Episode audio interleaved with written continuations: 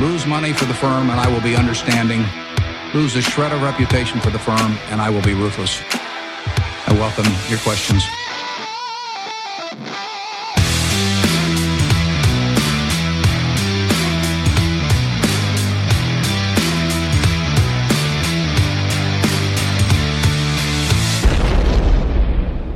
Välkomna till kvalitetsaktiepodden. Det är jag som är Ola. Jag som är Markus. Ja, och det är jag som är Claes. Det här är avsnitt 125. Spelas in torsdagen den 15 september. Och släpps om jag hinner direkt efter börsstängning. Annars väldigt sent. Efter då blir det nog Twitterstorm, tror jag. Annars någon gång nästa vecka. Vi får ligga på lite idag, för jag har grejer jag ska göra här. Ja, men mer om det. Nästa podd får vi ta då. Får se hur det gick. Ja. Det är otroligt spännande läge just nu i många av våra favoritbolag. Vi kommer ju från en period med väldigt höga värderingar enligt oss då. Mm. Om man tittar ur ett historiskt perspektiv. Och vi har nu rejäl inflation, energikris i Europa. Ytterst sannolik lågkonjunktur för första gången på 10-15 år. Många menar att det redan är här. Hur många av de här eventuella uppförsbackarna har börsen prisat in? Mm. Hur mycket kan P falla ytterligare? Och hur svagt kan E bli? Claes, kan du tala om det här för mig? Så lovar jag, så ska du få något tusenlappar. Ja. Det vore jäkligt bra alltså. Ja, det vore bra va? Ja, det vore bra. Men om du kunde tala om hur mycket P skulle falla, det vore trevligt. Ja. En sak är säker, balansräkningen är i spel igen. Ja. Vid bolagsvärdering. Solklart, ja. Mm. Så vi kommer väl nämna den, men vi brukar alltid bry oss lite lagom om den. Och jag tror vi fortsätter att göra det. Mm. Är det här dagens marknadskommentar? Eller? Det här är min marknadskommentar. Riktigt bra, Claes, faktiskt. Ja. Nu är marknaden så enkelt omöjlig så till och med jag det är bra. Kan komma med en marknadskommentar. Det är stort faktiskt. Ja. Ja, något annat då är ju att Ryssland fortsätter sin vidare aggression i Ukraina. Måtte detta vansinne få ett slut snart. Vi uppmanar alla som har möjlighet att bli månadsgivare till någon seriös hjälporganisation med verksamhet som stöttar Ukrainas hårt prövade och tappra folk. Ukraina, vi ser och vi glömmer aldrig. Sen senast har jag liksom lite sådär bara vunnit ytterligare en golftävling. Hur fanken? Han har inte vunnit något på 20 år. Nej. Och sen helt plötsligt bara. Så det är ketchup-effekten. Ketchup-effekt. Den här gången var ju den oerhört prestigefyllda e-golfen. Som jag och Ola spelar tillsammans med ett antal gamla kursare från industriell ekonomi. Vi börjar alla 96. I 96. På Linköpings universitet, ja. B som i Brynja gick vi också. Det här var ju 19 året vi spelade. Och jag tror jag har varit med alla år, eller möjligtvis att jag missat ett. Alla andra har ju återkommande inteckningar i den här bucklan. Vandringspokalen, den är ju snart lika stor som Stanley Cup-bucklan. Alltså. Den är ju, vi har ju fått bygga på den här va? Ja. Med nya plaketter. Ständigt då. Ja. Då kan man tycka så här då, kanske svårt att vinna där. Vi har ofta varit 4 eller 5 tävlande. Och vi spelar med handikapp, så alla ska ha lika god chans att vinna då. Men efter att ha förlorat med ett slag de senaste 2 åren mot en riktigt större snubbe, vi behöver inte ta upp hans namn här, fick jag äntligen mota den här hedervärda bucklan och de övriga deltagarnas oförställda beundran. Till och med ryggen höll i 18 hål. Ja, fantastiskt Claes. Bra gjort. Mitt liv är nu fullbordat. Jag frågar ju dig också lite så här hur du värderar det här. Du har ju nämligen den här sjuka icke-korrelationen mellan lite sämre golf och fantastiskt många hios. Ja, det är sant. Det är ju inte så vanligt att folk gör hios överhuvudtaget, men du har ju faktiskt 3 trots att du har spelat inte så mycket golf. Nej. Eller hur? Och då frågar jag, hur ställer du den här segern, Claes, jämfört med din senaste Rohio? Den första förstår jag, den var ju stor va? En tilläggsinformation för folk som kan golf är att jag har bara gjort 3 eagles under hela min karriär. Så då kanske man förstår lite hur och samtliga de är hole-in-ones då. Ja. Nej, men då sa du faktiskt att det här smäller ju klart. Du hade bytt ut den utan tvekan mot en inteckning. Ja. Så nu har jag en. Grattis, Claes! Tack. Men jag får väl också ta något från den senaste helgens e-golf här i Skåne då. Då står vi på PGA National efter 9:an. Så är det ju som sig bör då en kiosk va, där man kan handla lite fika och sånt. Och jag står och pratar med dem i bollen och då kommer det in en kille och så säger han, den där rösten känner jag igen. Och då inser man ju direkt att det är förmodligen från podden då. Va? Mm.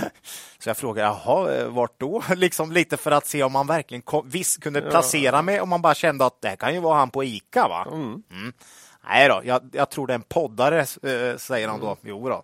Så att, nej men då, man är liksom igenkänd från en röst. Mm.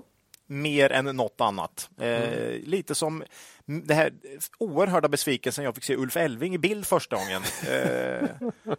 Han såg inte ut som du hade tänkt. Det var verkligen inte som jag hade förväntat mig. Nu finns det ju dock faktiskt ett litet YouTube-klipp på mig här. Ja, som nu... jag, med Sparpodden här. Så om man verkligen vill se Ulf Elving här i ny skepnad så...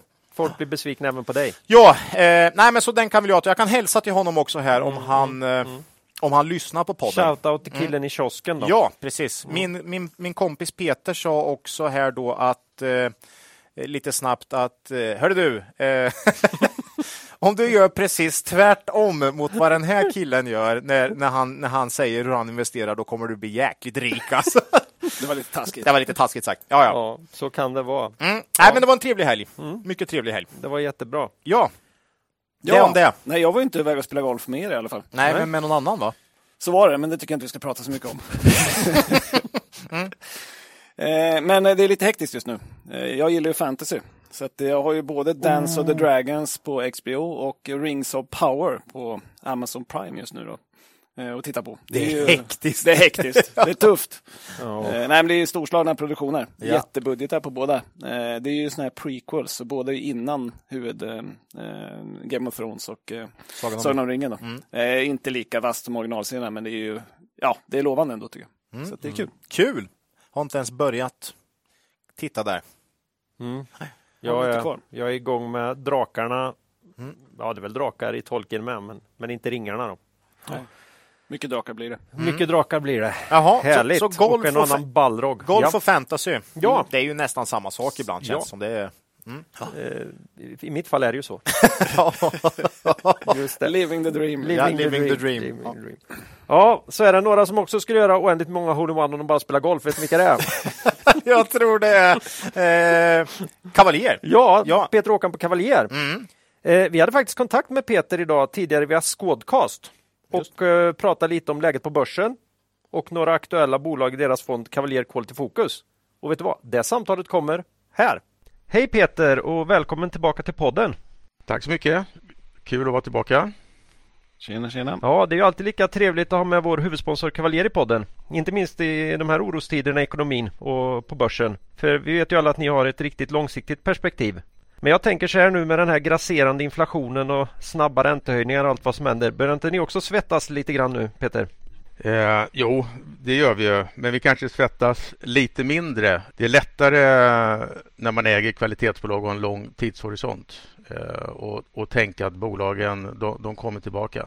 De har en lång och fin historik och med stor sannolikhet så kommer de tillbaka till tidigare vinster, tror vi. Vi tänkte ta upp några intressanta bolag i Cavalier Quality Focus här, lite kort. Ett som har vinstvarnat, ett som marknaden tror ska vinstvarna och ett som är helt ostoppbart just nu. Vi kan väl börja då med Thule som vinstvarnade här i veckan på grund av en vikande cykelmarknad. Vad tänker ni om deras framtid?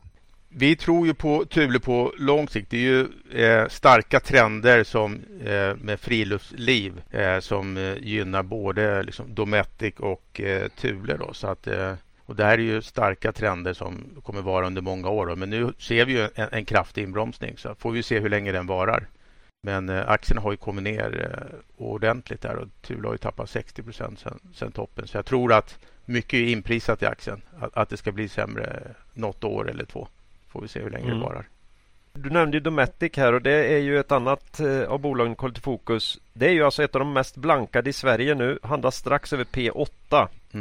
Och vi tänker väl att här är marknaden rädd för balansräkningen och man inväntar nog en vinstvarning då. Men vad tänker ni om sånt? Är det något ni bryr er om? Det brukar ju vara så när det är stökigt på börsen. Då blir folk väldigt rädda för bolag med skuldsättning. Det såg vi under corona 2020 här. New Wave var nere i 23 kronor. Dometic var nere i 38 kronor då. Sen om man kommer ur det här och de inte behöver göra nyemission, då blir det väldigt, väldigt starka uppgångar. Då. Dometic har ju nettoskuld ebitda på 2,9, målet är 2,5. Och det är en följd av det här förvärvet av Igloo då, som var lite större förvärv då, men det säger man att det har ju utvecklats bra det förvärvet och Dometic har ju starka kassaflöden så att det finns nog goda chanser att man kommer igenom där utan att behöva göra en ny emission tror vi. Du nämnde New Wave där, vi tänkte slutligen ta upp då att New Wave med Torsten Jansson vid rådet har ju en otroligt stark period just nu och stadigt växande försäljning och höga stabila marginaler.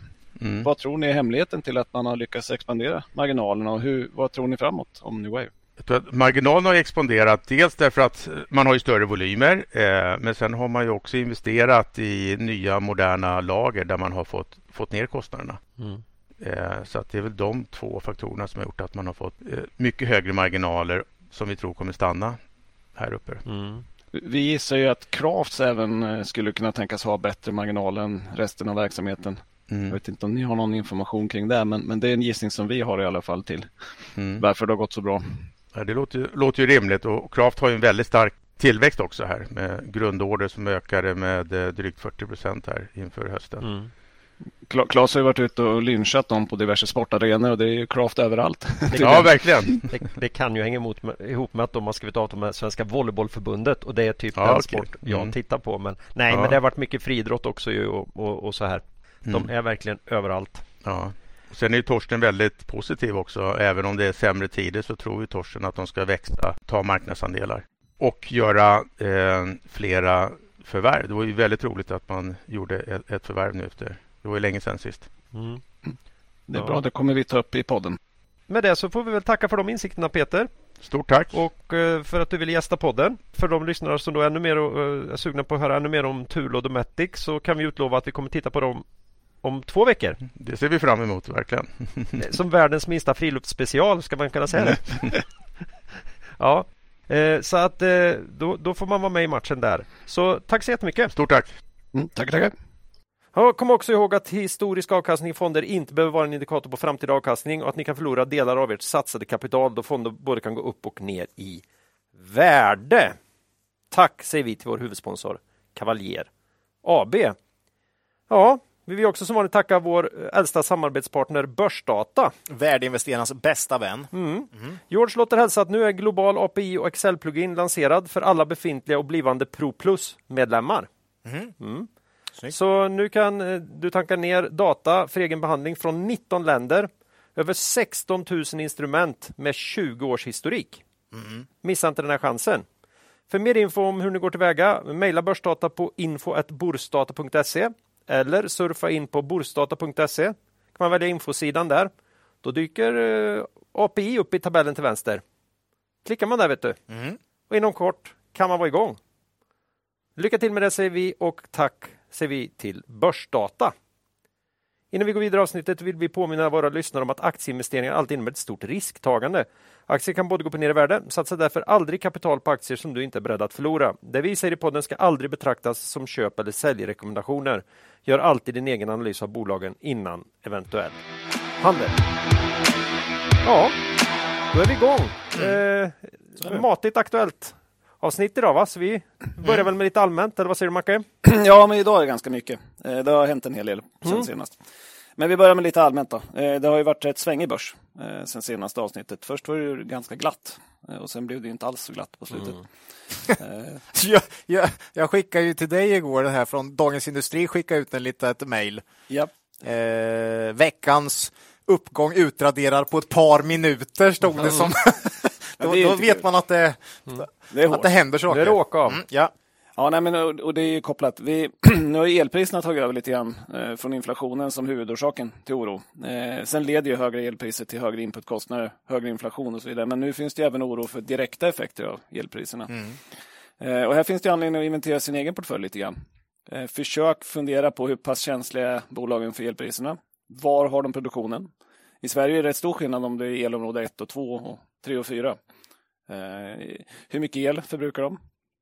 Bolagen. Jag läste att SCA täcker en väldigt stor del av sina elbehov med sin egen elproduktion. Då. De har ju behållit kraften. Liksom. Inte så dumt idag. Nej, det är ju väldigt bra. Ja. För jag menar, det kommer ju bli en stor konkurrensfördel om det här fortsätter gentemot konkurrenter på kontinenten och sådär.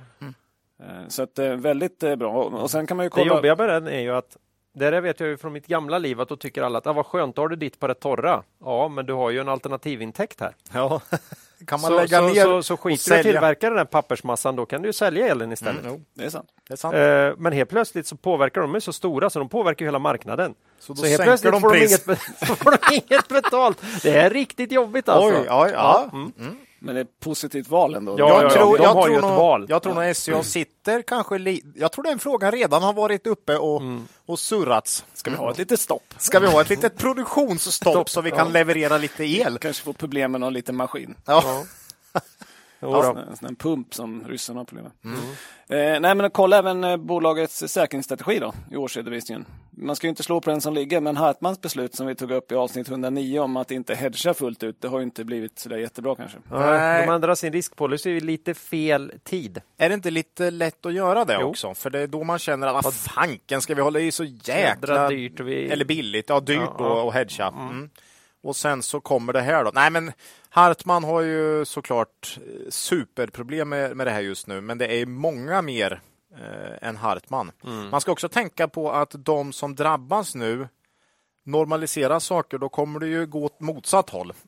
Så att om det här nu är tillfälliga grejer så ska vi få en rejäl skjuts uppåt så småningom. Och duktiga bolag hanterar det här. Ja, på något sätt.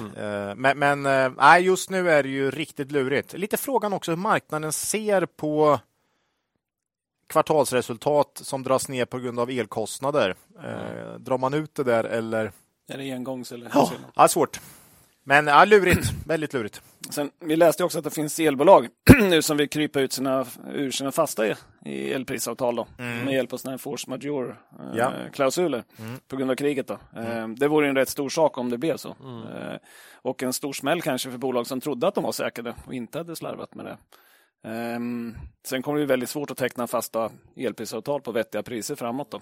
Ja. Så det kommer bli väldigt svängigt för... elprisintensiva. På ett sätt, vi pratar ju ofta om det här att det är förjävligt och vi lider ju med alla som verkligen tar smällar där ute, både företag och privat, men att det här var någonting som inte kunde hända tillräckligt tidigt, för nu kanske vi äntligen kan få lite vetenskap bakom vad man istället bara en jävla massa tyckande om vad energi och effekt är för någonting. Och samma sak här, nu kanske vi äntligen då, om de går igenom det här, då kanske vi kan ta bort det här meningslösa mellansteget som de här elhandlarna utgör.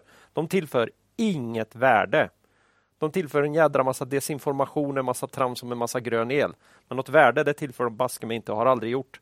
De är en effekt av en felaktigt reglerad marknad. Jag har inget emot marknad, men det ska banne mig vara vettigt gjort. Och det här har jag inte vettigt gjort och nu får vi lida för det. Ja, jag undrar också, den här elakuten, eller vad kallar man det? Nej, men det här att många säkert sitter jäkligt risigt till om de har... eller inte säkrat sig på sin sida och elbolagen. Så att vad det här kommer leda till, ja, förmodligen som du säger, eller som ni säger, att många saker kommer skyndas på här och förändras som inte hade blivit förändrade annars. Och så får man hoppas att förändringen blir åt rätt håll då. Ja, men så är det ju. Sen kan man ju försöka titta igenom sin portfölj. Vi har ju pratat tidigare om att vi börjar leta mer och mer efter digitala affärsmodeller. Som inte är exponerade mot elpriser. Betsson har varit uppe några gånger. En fördel är att de är inte exponerade mot fraktpris, input, prisinflation och så vidare heller. Nej. Och många digitala sektorer är inte så populära just nu heller. Nej. Dataspel till exempel. Lite otroligt, för man kunde tänka sig att det skulle vara jäkligt populärt med digitalt just nu med tanke på osäkerheten då inom produktion och prylar. Det är uppenbarligen second level. Ja. First level är alla är hemma på grund av en pandemi. Ja. Jag köper alla spelbolag som finns oavsett vad de kostar. Ja. Och nu måste jag sälja dem för nu är pandemin slut. Så du har faktiskt ett rimligt alternativ. Det tycker vi ändå till rimlig kostnad. Med detta sagt så finns det många spelbolag där ute som jag inte skulle ta i med tång ändå, men det är en helt annan sak. Nej, jag tänkte precis komma till det. Håll koll på balansräkningarna nu om ni börjar titta på den typen av bolag så att man inte får någon räddningsemission på botten liksom, som späder ut aktieägarna. Och historik bara. Vad är det för bolag vi har att göra med här? Men man kan också alltid bli räddad av lite blodspengar, så det är inga problem i dagens globala ekonomi. Ja. Fy fasen. Ja, nej, men intressant läge. Mycket. Kort valkommentar bara. Det är, rent politiskt är det inte så stort för börsen, för hela börsen. Nej, men för vissa bolag får det stor betydelse. Skol- och välfärdsbolagen då. Största vinnaren på valresultatet var ju Academedia. Steg med 13%. Men även bolag som Humana, Ambea, Attendo låg ju på vinnarlistan dagen efter valet då. Vi har pratat lite Academedia. Ja, men Academedia, ja precis. Det är säkert många som tänker att nu är det dags då. Vi avvaktar där ändå faktiskt. Trots den politiska risken nu borde ha minskat ganska rejält då. Och vi har ju sagt under ett år tror jag att den politiska risken är den viktigaste orsaken till att vi inte har köpt.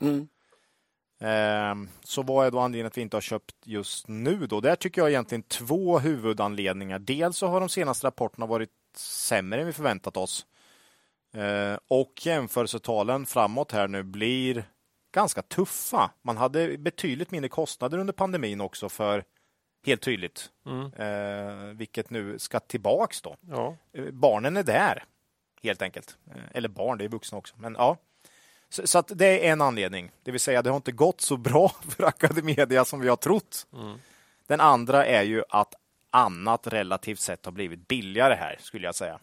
Academedia har tappat 4% på börsen i år samtidigt som OMXSB är ner 27%. P9-10, det är inte så ovanligt längre. Nej. Det var jäkligt intressant när man tyckte att allt var värderat till P25.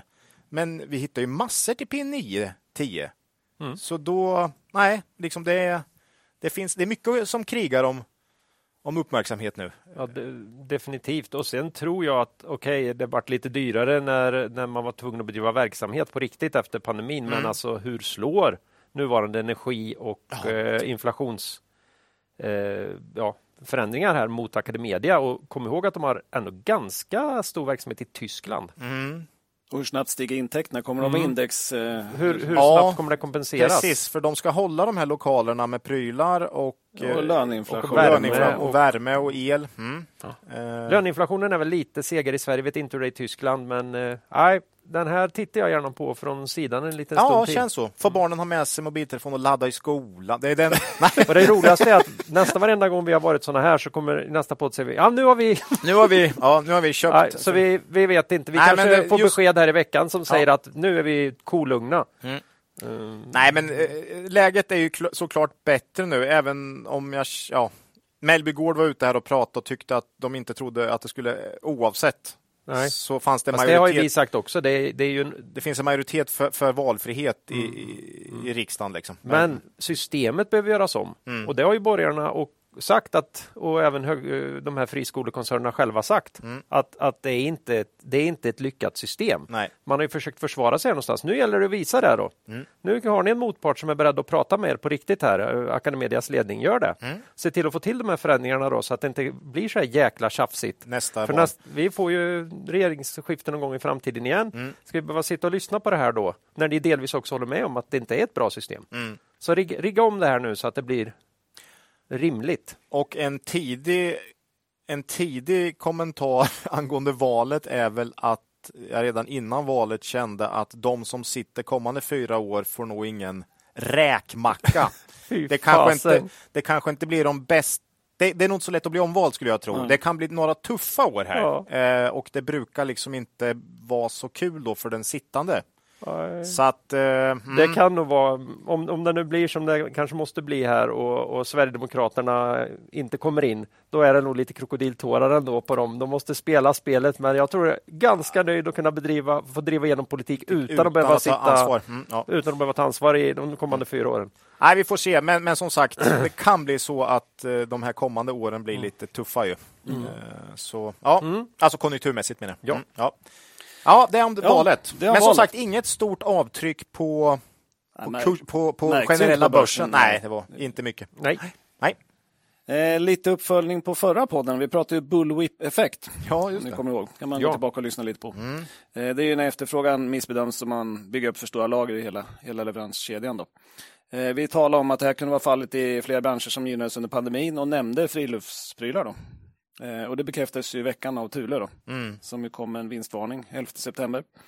Här talar man då om att cykelåterförsäljare runt om i världen hade för höga lager och var väldigt försiktiga med nya beställningar då. Det var ju framförallt cyklar de poängterade. Definitivt cyklar. För cyklarna har tydligen gått extremt starkt under pandemin. Då. Ja. Nu gör inte de cyklarna själva, men de gör ju massa tillbehör. Kärror som man kör barnen i efteråt och massa sådana här saker. Men man hade ju liksom inte bara missbedömt efterfrågan, utan man har även leveranssvårigheter då, som gjorde att vi beställer lite extra. Precis vad vi pratade om förra podden. Och nu ligger prylarna i lagret då. Och nu ligger de i lagret. Samlar damm. Ja, och då säger Thule också att man vill ju inte sälja ut, man vill inte köpa mer prylar som är premium från Thule innan man har sålt bort liksom det lite mer B- och C-laget som man säger. Thule tror det här kommer påverka försäljningen och lönsamheten under 9 månader framåt då. Och det blir en uppenbar risk att Thule kommer följas av andra bolag. Och det är inte så lätt fråga för aktieägarna att följa hur lagernivåerna ser ut hos återförsäljarna. Nej. Det är lite lurigt. Jäkligt lurigt. Jag vet ju Pandora-tiden, när vi följde Pandora så var det ju några som hade någon firma eller någon bank som hade analytiker som gick runt och frågade olika återförsäljare i USA hur det såg ut på lagret och sådär. Ja, de körde någon enkät ju. Ja, så det går, men jäklar, då ska du och det ska du få till det också. Ja. Så att, ja, nej, det blir jäkligt svårt. De räknade ju kundtillströmning och sånt där liksom. Ja. Så det. Helt otroligt. Ja, Mips tappade en hel del. Ja, Mips var ju samma sak. Så, för det var Hjelma, va? Hjelma. Ja, så de drog väl direkt. Ja just det, sen var ju han ute och pratade om det där. Ja, det var lite konstigt för han svarade ju på en DI-intervju att de hade samma problem, att de såg en minskad efterfrågan och så vidare.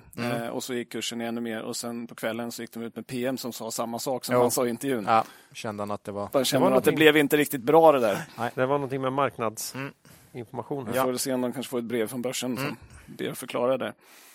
Men det var ju kanske inte helt en blick från klar himmel för Thule då. De hade ganska stor lageruppbyggnad i Q2 då, så att det fanns vissa tecken då. Så här kan man ju fundera om det finns fler pandemivinnare som kan ha samma problem då. Så att vi får ju se. Vi har ju pratat tidigare i podden om att det är lite jobbigt med bolag som har gått väldigt bra under pandemin. På temat var uthålligt så att säga. Så fundera igen nu. Sen lite teaser där så har vi att vi kommer ju ta upp dem här i nästa podd. Thule, ja. Thule. Lite precis. Mer för första gången. Så att kul. En liten cliffhanger. Veckans iGaming då. Får bli Kindred. Ja. Man hade ju kapitalmarknadsdag här. I London igår så jag. Ja. Man skulle informera om strategin framåt och hur det går i Holland då. Ett event som marknaden och vi har sett fram emot en hel del. Vi har inte tagit del av hela materialet än. Vi ska göra det inom kort då. Men man skickar ut ett ganska matigt pressmeddelande innan man kör igång eventet då. Av det här framgår att man satt lite nya mål och långsiktiga. Man har som mål att 2025 omsätta 1,6 miljarder pund. Då. Räknar man från 2021 så är det 6% årlig tillväxt. Men sen kommer ju omsättningen sjunka ganska kraftigt i år. Ja. I år. Så räknar man från vår gissning då, 2022 så är det 14% tillväxt. På de 3 åren blir det då? Ja, just det. Som är kvar. Nej, men det är bra. Man sa att man skulle ha en underliggande EBITDA-marginal på 21-22%. Lite svårare för vi vet ju inte exakt vad som är underliggande och vad man lägger i det där då.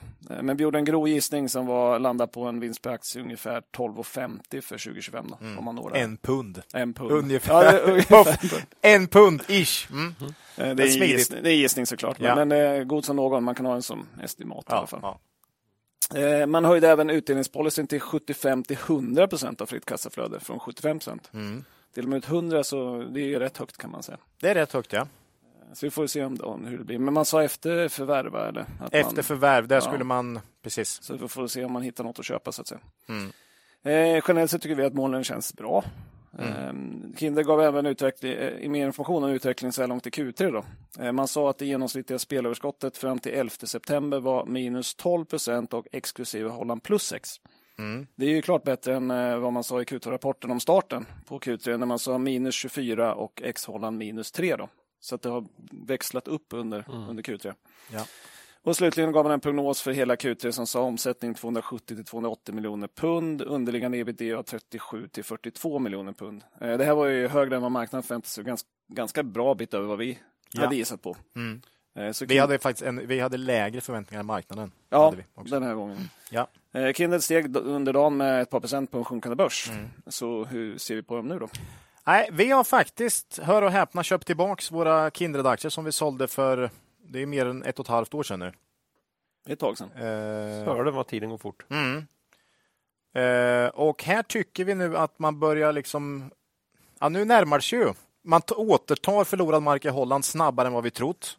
Det är ju en viktig orsak eller anledning här. Man kan vara lite säkrare, då var det väldigt osäkert. Men nu, jäkla bra start här. Mm. Det verkar som att de har ett upparbetat varumärke som ligger kvar i folks medvetande på något sätt. Jag läste också att de hade diskuterat tydligen inom branschorganisation att inte trycka på för mycket med marknadsföring. Ja. Det borde ju gynna de partner som redan innan var stora på marknaden. Ja, sen är det säkert någonting med det här med regleringen att göra också, att man ska ha det här som Sverige har sagt, det ska vara måttfull. Precis. Och då är det bra vart står innan då? Då är det bra vart står innan om det ska vara mått, för då finns du ändå i top of mind så att säga. Förutom att Holland verkar nu återta mark snabbare än vad vi har trott, så verkar ju de övriga marknaderna gå bättre nu helt plötsligt. För det har ju också varit ett stort problem. Man har tappat väldigt mycket på övriga marknader. Men där börjar vi nu se tillväxt igen. Och sen har vi Q4 som blir ett väldigt intressant kvartal. Q4 blir riktigt intressant. Vi har sagt det, fotbolls-VM och sådär. Och vi ska inte sticka under stolen med att just det här med jämförelsesiffror är ofta intressant när marknaden ser kvartal komma upp. Q3 nu blir ju sämre än föregående år. Ja, men det vet man om nu. Ja, så att, men Q4, det är tre ganska lätta kvartal. Det är tre jäkligt lätta kvartal där. Och vi tror på en bra vinsttillväxt så att säga. Och värderingen ser inte hög ut, tycker vi. Och når man sina mål om 3 år så tycker vi det ser väldigt intressant ut. Och så icke-konjunkturkänsligt. Digitalt. Så att de fick plats igen här. Inte mycket elkostnader. Så vi har varit ut under nästan hela Hollands debaklet här.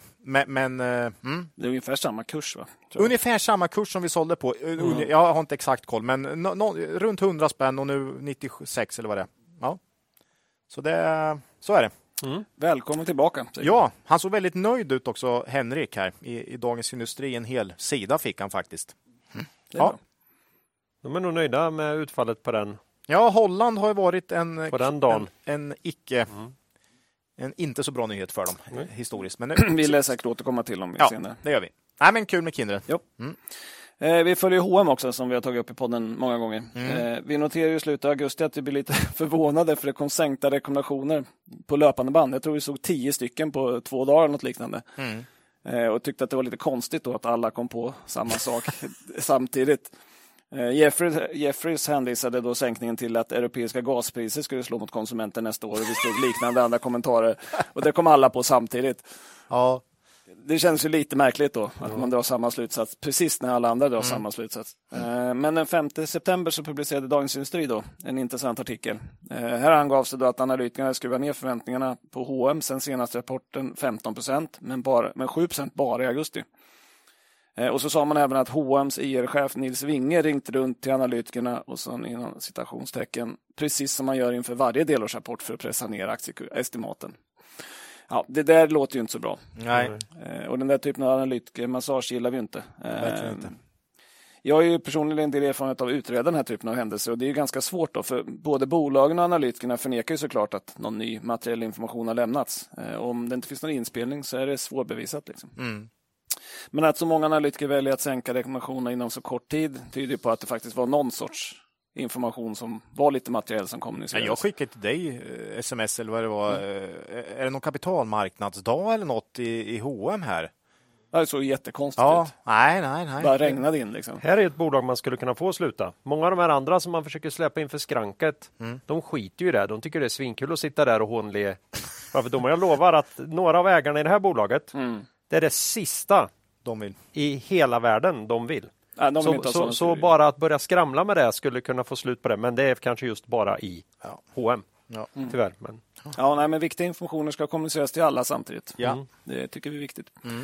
Sen hade det en annan intressant artikel också om H&M, där Simon Blecher på Carnegie, som jag tycker är bra, talar om att Stefan Persson kan komma att ta över H&M utan att lägga bud. Temat var ju då att han köper för varje år, det har han gjort länge, för utdelningen då, och ibland lite mer. Och H&M återköper ju nu mer aktier varje dag i princip. Och om man makulerar dem så försvinner de från free-floten så att säga. Men det här är intressant på lite sikt också, även om det inte kommer bud då, för att det kan ju bli en väldigt liten free-flot. Och om H&M då vänder utvecklingen liksom, verksamheten, så kan det bli trångt i dörren. Ja. för alla förvaltare som har legat underviktade till H&M och indexfonder som ska köpa och så vidare. Ja, visst. Det kan bli ganska bra just det. Ja. Han hade någon beräkning också på hur många år det skulle ta ungefär. Ja, jag kommer inte ihåg. Det var inte jättemånga år. Nej, det var inte så mycket. 6-7 år eller sånt där. Så det... Mm. Men ja, vi får ju se vad som händer. Vi har inga aktier just nu i H&M, men det är lite intressant möjligheter. Mm. Jag har nog i pensionssparet sedan tidigare. Jag har också pensionssparet. Men ja, det är en intressant tanke tycker jag. Sen i avsnitt 120 då, för några avsnitt sedan då, så gick Claes igenom Infracom. Som en nyförkomling i podden. Vad har hänt? Ja, han pratade då om att bolaget växer via förvärv då, för det är det man har gjort. Och att vd Bo Kjellberg klagat på prisbilden. För han hittar ingenting att köpa. Det är för dyrt. Och han ville köpa något materiellt. Ja. Något som verkligen skulle märkas.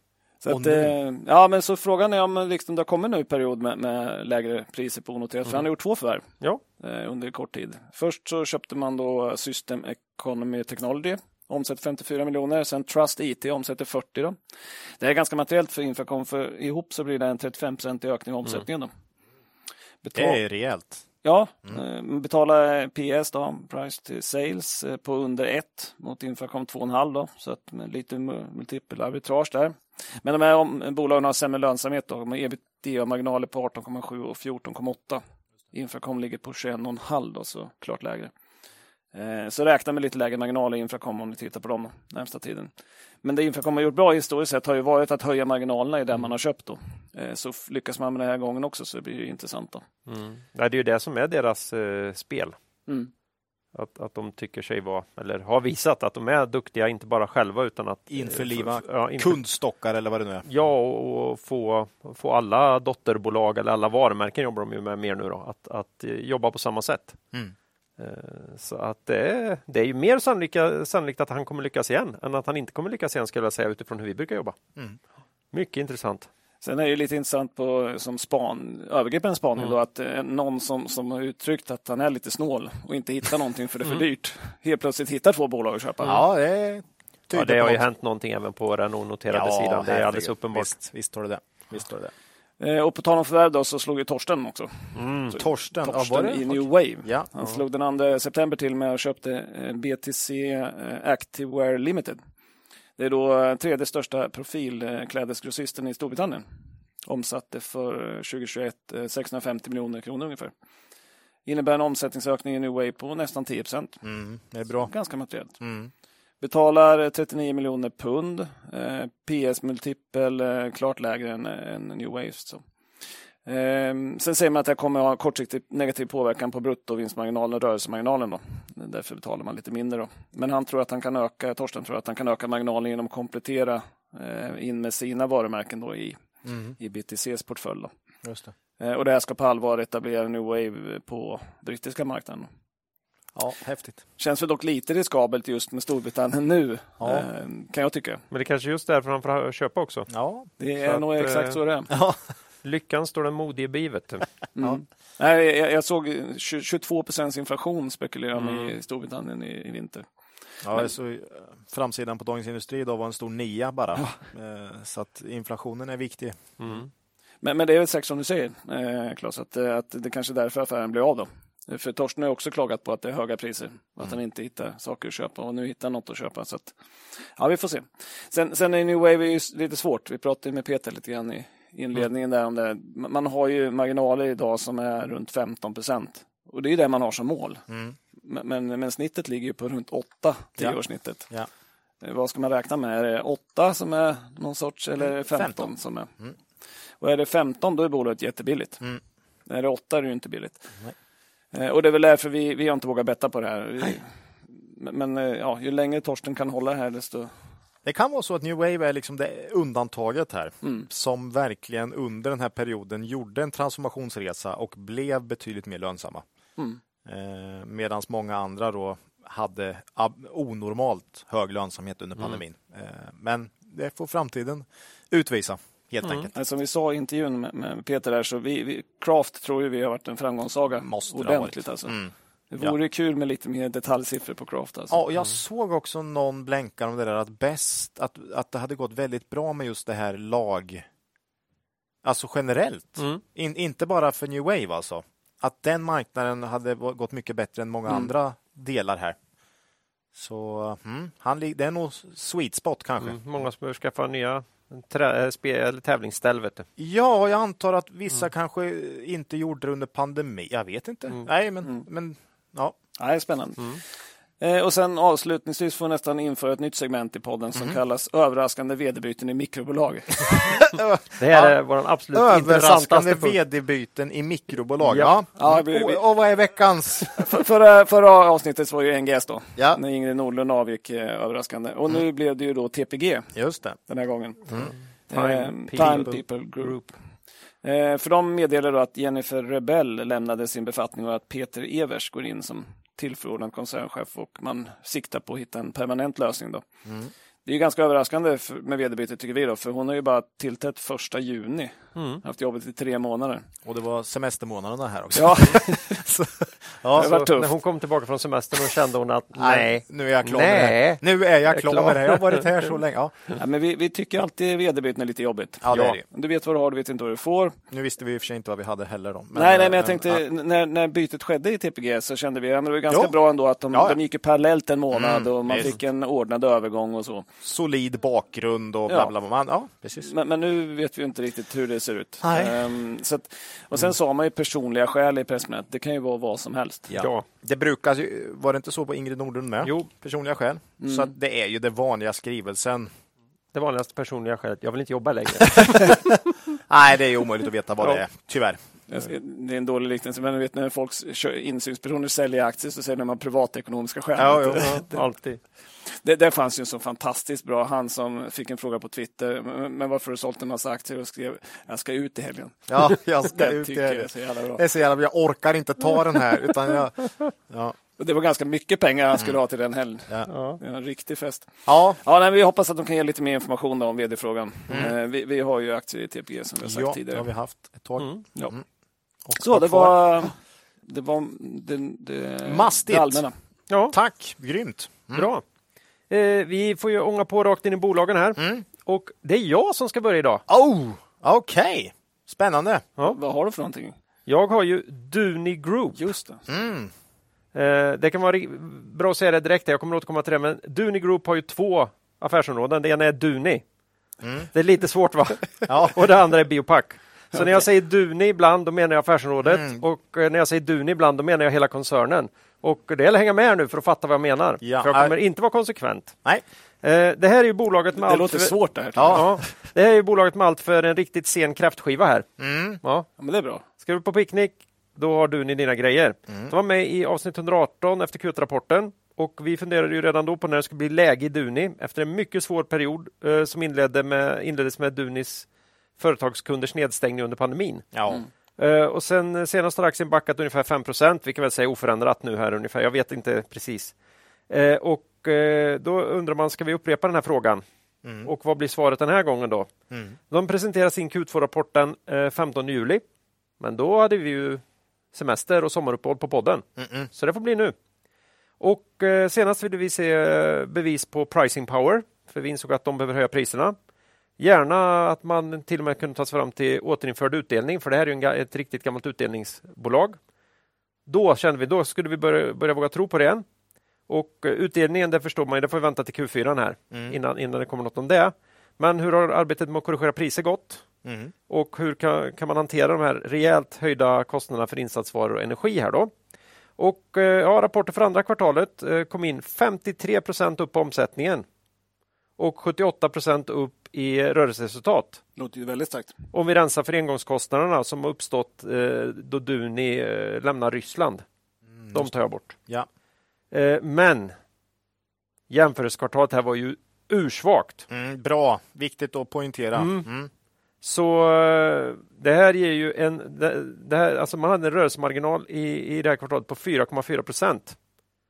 Och det här är ett bolag som har ett mål på 10%. Ja, man har historiskt legat på 10. Det är historiska snittet. Någonstans kanske lite under.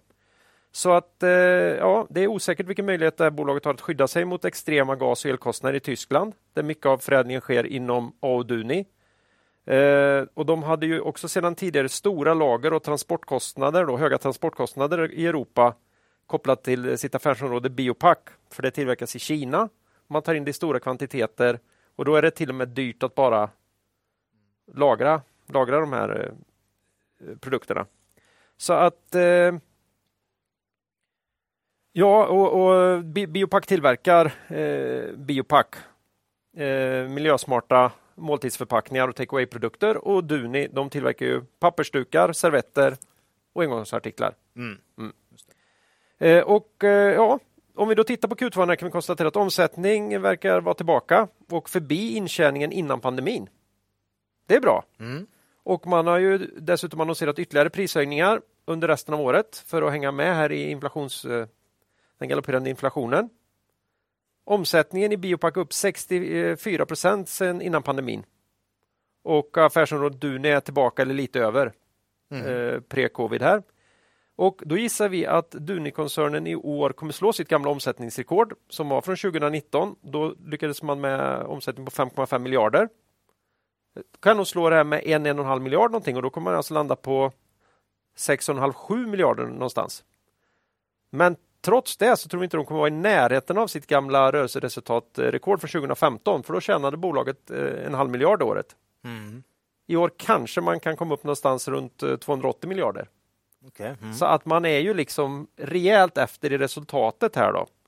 Och ja, nu var det ju ett språng uppåt här i marginal då för affärsområdet Duni. Han landade in på 7,3 i Q2.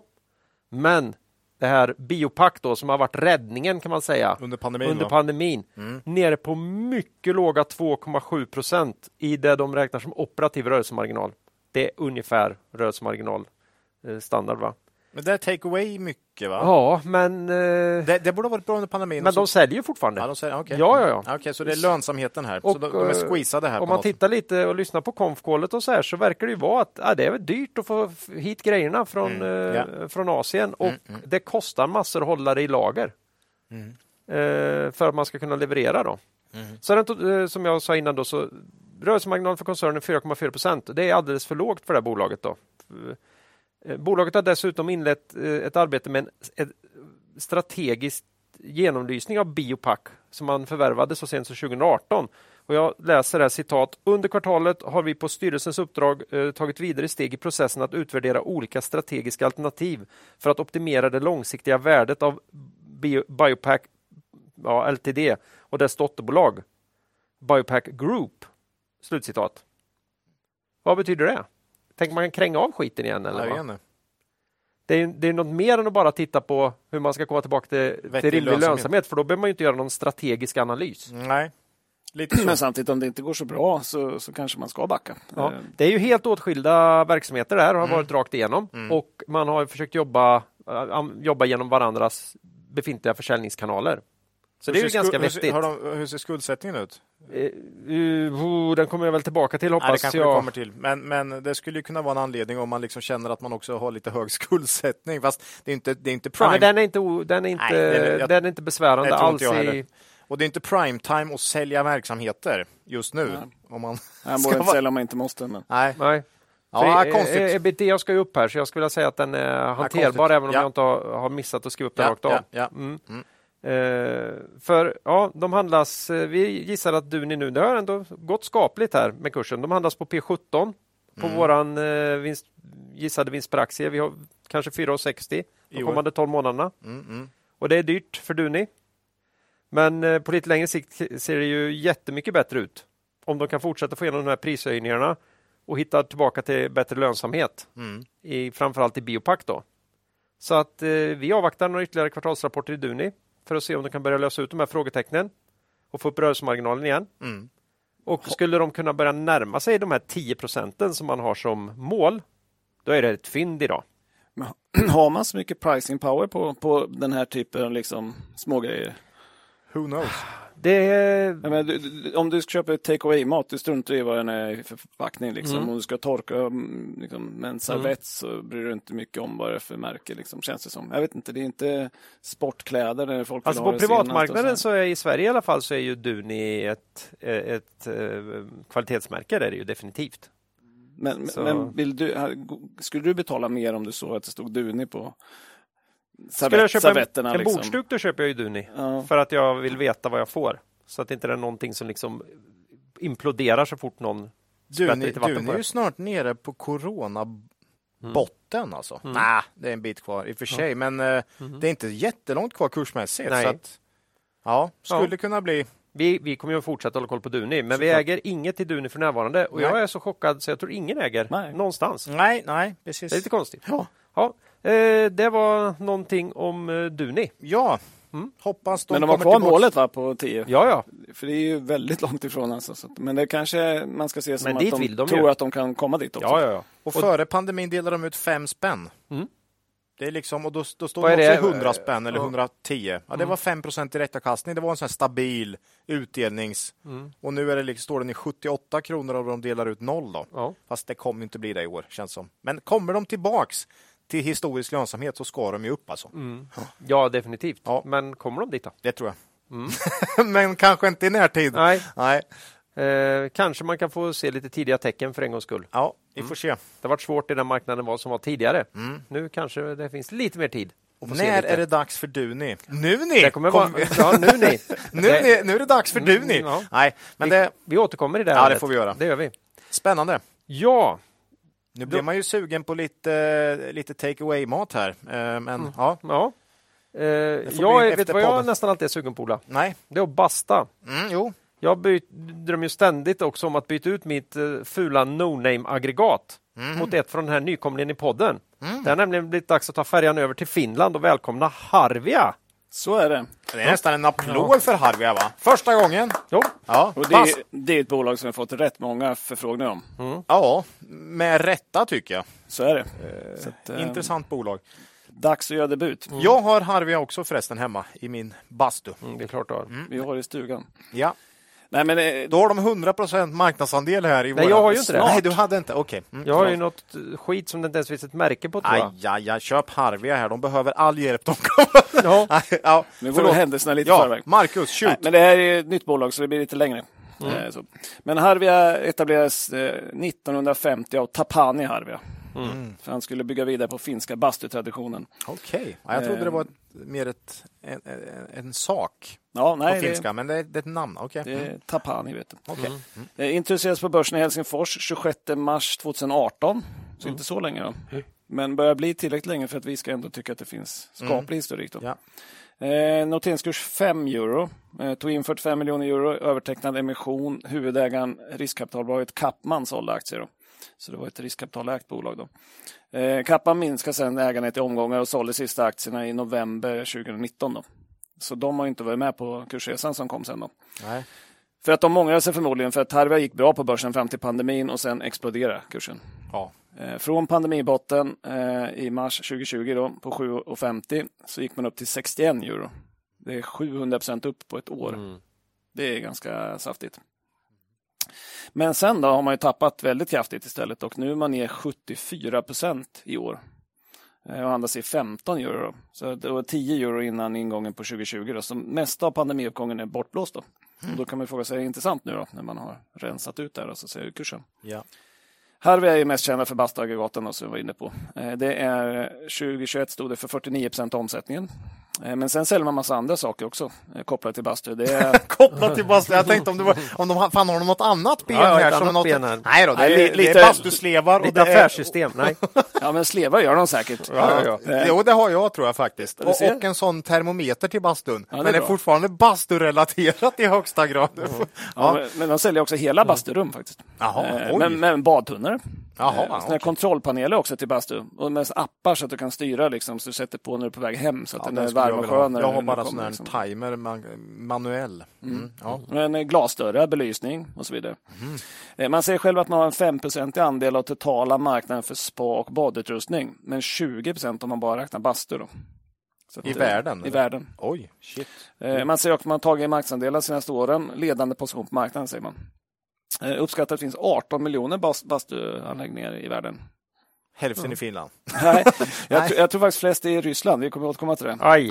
Det var inga bra nyheter. Okay. Men marknaden har historiskt växt ungefär 5% om året. Takta på.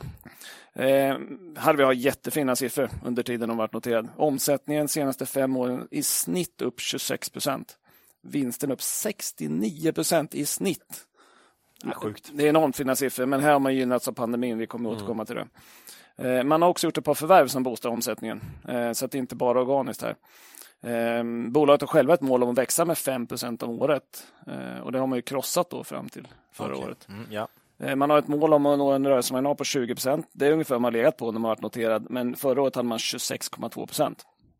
Vad berodde det här på då? Överlönsamhet eventuellt, jag vet inte. Ja. Man var ju en stor vinnare på pandemin då. Man la ju fokus på att utveckla hemmet. Fick inte ut och resa och så vidare. Samma boost som Byggmax hade när alla skulle bygga trall. Harvias omsättning 2020 steg 47% mot 2019. Och 2021 steg det 64%. Ja, det är helt otroligt. Resultatet 2020 upp 82%. Och från det starka året så steg resultatet 93% 2021. Man hade 5 kvartal i rad där vinsten steg över 100% från året innan. Och det var det här som fick börsen att jubla och gjorde att det steg 700%.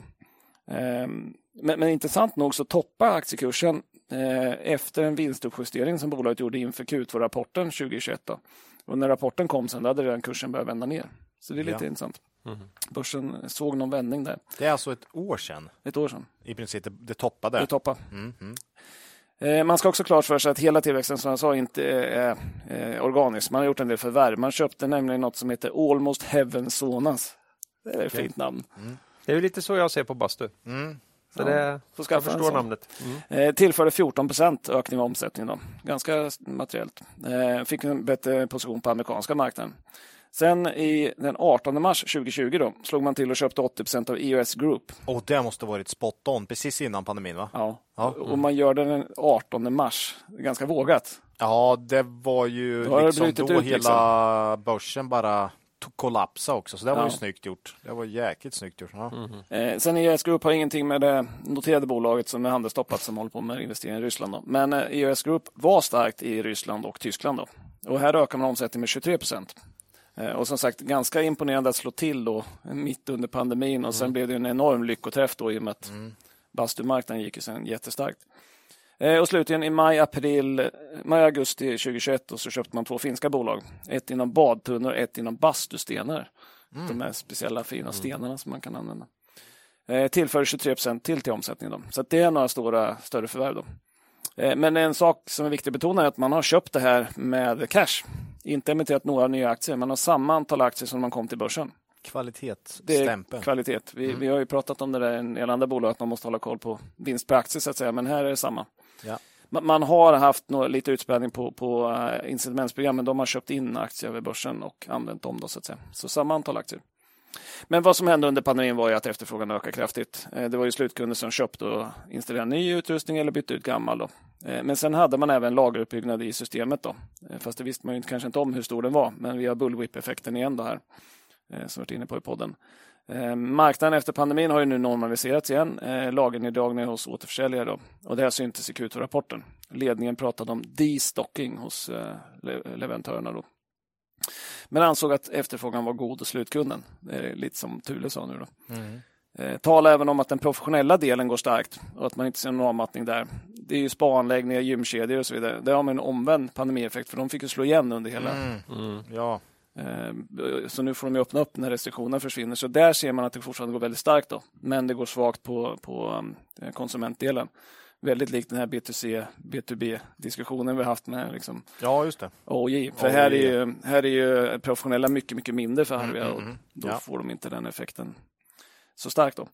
Q2-rapporten, omsättning sjönk 2% men 9% organiskt. Väldigt nedgång från plus 28 i Q1 då och mycket lägre under pandemin.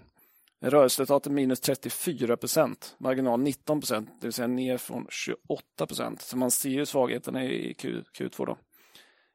Man talar om att man ser en återgång till mer normala säsongsmönster med starkt Q1, Q4, svagare Q2, Q3. Det har vi ju sett andra bolag som också börjar prata om att det går tillbaka nu till hur det sett ut tidigare.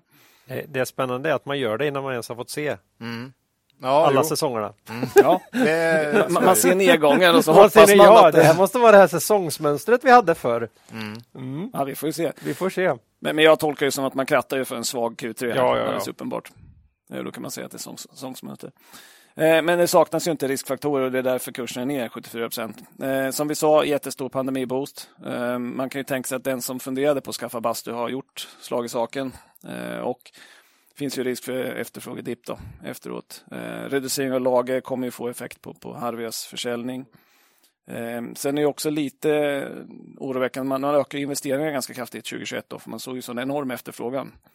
Det här kan ju då leda till att man får lite dåligt kapacitetsutnyttjande i sina nya anläggningar och sånt när man då får en minskad efterfrågan. Man fick en fråga på konfkålet men gav ingen jättebra svar tyckte jag på hur man ska hantera det. Ja, sen tillkommer Ryssland då. Vi sa ju där i Q3 eller i Q1 2018 så sa man att det var världens största bastumarknad i antal, och det är inte så konstigt, stort kallt land, många invånare liksom. Stort kallt land, ja, det är sant. Stod 2021 för 6,4% av intäkterna i ja, okej, det var inte så. Nej, 6,4 är inte så farligt, ah, okay. Men det är ändå substantiellt. Det kostar mycket men betalar dåligt. Ja, det är väl så. Sen har man haft Ryssland som särredovisat land i Harvias rapporter hela tiden som noterat då, så man har ju sett det som en viktig marknad då. Man har ingen produktion i Ryssland, man har 26 anställda då, där. Man har nu dragit sig tillbaka från Ryssland och den försäljningen kommer försvinna då. Men däremot EOS har kvar en del försäljning, så kallad prepaid order som man sa på konfkålet då. Tittar man i Q2 så har försäljningen märkligt nog upp i Ryssland 0,4%. Det kan inte vara många bolag där ute som hade en positiv försäljningsutveckling i Ryssland under Q2 i år.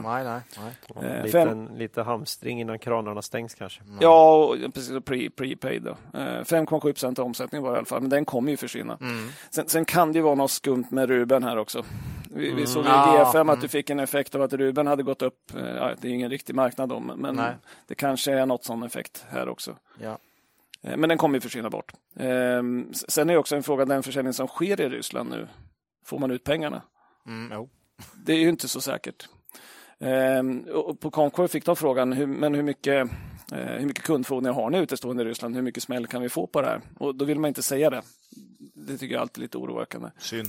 Man sa att man enligt med IFRS 9 hade tagit en reservering på 670 000 euro. Annars hade det varit en väldigt stor. Ja, det var jobbigt. Och då skulle kursen ner mer. Men kommer det räcka eller blir det mer? Finns ju risk för mer. Sen sa man att man har omdirigerat säljresurserna till andra marknader, men det kommer ta ett tag att ersätta det här då. Alltså har man ju problem med energipriserna. Jag tänkte när ska han ta elefanten i rummet? Det kan väl lite kortsiktigt finnas några andra problem, tänkte jag här för bastuaggregat. Det är lite oflytt för dem. För här får du också problem. Jag menar, har du så höga priser på energi som du har nu, en eluppvärmd bastu kanske inte kommer överst på listan. Nej, hade inte till och med Finland gått ut och bett invånarna om att basta minne? Basta minne? Ja. Det vågar man inte göra i Finland. Nej, men är det något jag drömt? Men alltså, de stängde ju av delar av landet under pandemin, så det kan de definitivt göra. Nej, men jag tänker, om det är något man känner så här, ska jag köra tvättmaskin eller ska jag basta? Men du är ju inte finne, Ola. Men framförallt liksom, jag vill bygga en bastu här nu. Ja, den. Eller, jag har nog aldrig tänkt mindre på att byta ut mitt tråkaggregat än just nu. Och just de här som inte har bastu och känner, jag har ju aldrig, men visst, en bastu skulle vara skönt. Där kanske man inte klipper till nu. Det är exakt så det är. För bolagets vd fick frågan på konfkålet och sa att en bastusession, vet du, det kostar bara 4-5 euro elkostnad. Och det är flera som bastar samtidigt, så slår man ut det här per person så blir det väldigt billigt jämfört med att gå på bio eller någonting. Ja. Och så kan man kanske resonera liksom kring de som redan har en bastu, men precis som ni är inne på, liksom, att man ska slå till nu. Slå till och köpa en ny. Det känns ju ganska långt ner då. Och slutligen har vi problemet som alla producerande bolag slåss med, det vill säga inputprisinflation. Jag kanske ska erkänna att jag är ju faktiskt på marknaden nu för att byta ut mitt aggregat, just för att jag är ganska säker på att jag kommer kunna få komma över ett sånt här Harvia-aggregat till ett ganska förmånligt pris inom en inte allt. Och det tror jag är en väldigt bra idé. För att jag menar, när de ska sälja ut lagren så tror jag du är rätt ute. Ja, så men där kan ju slå helt slint. Men jag tänker hålla koll i alla fall, det lovar jag. Ja.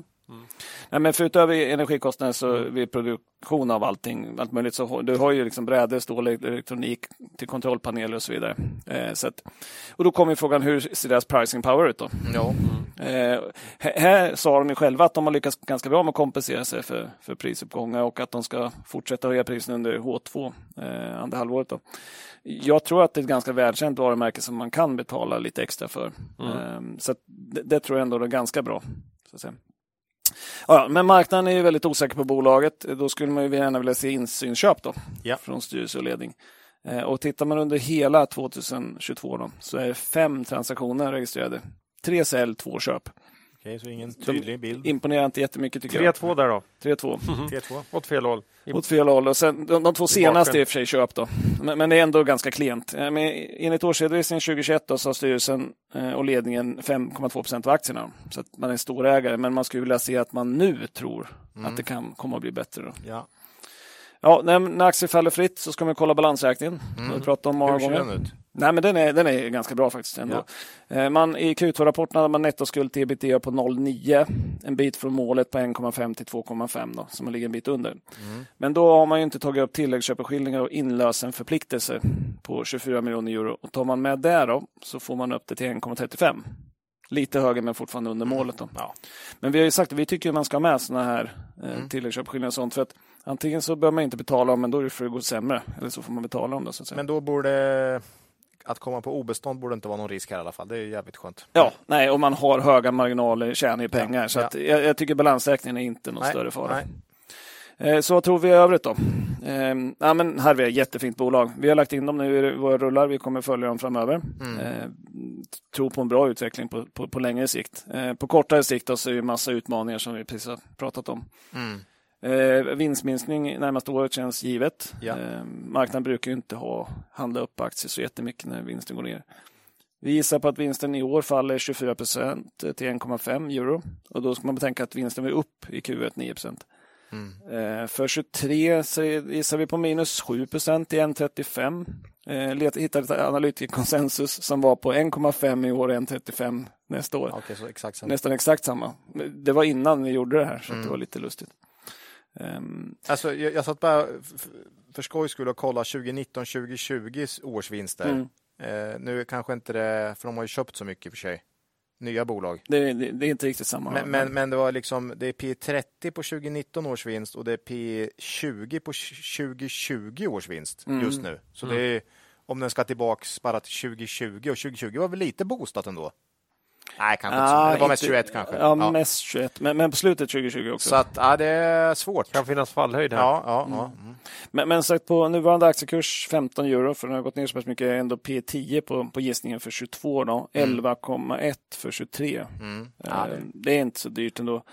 Men risken i den här prognosen ligger på nedsidan snarare än uppsidan. Jäkligt, ja det känns så. Det är extremt svårt att veta hur de här olika delarna slår, särskilt elprisen tycker jag. Ja, och jag tänker också hur mycket mindre aggregat köps det nu under några kvartal.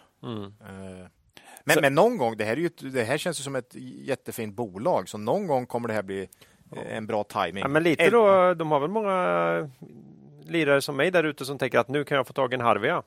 Ja. Och även om det inte blir samma marginaler så är det väl fortfarande försäljning. Man undrar ju fortfarande hur marknaden resonerar där på 60 spänn. Ja. Och det här är alltså i mitten på 2021. Borde man inte...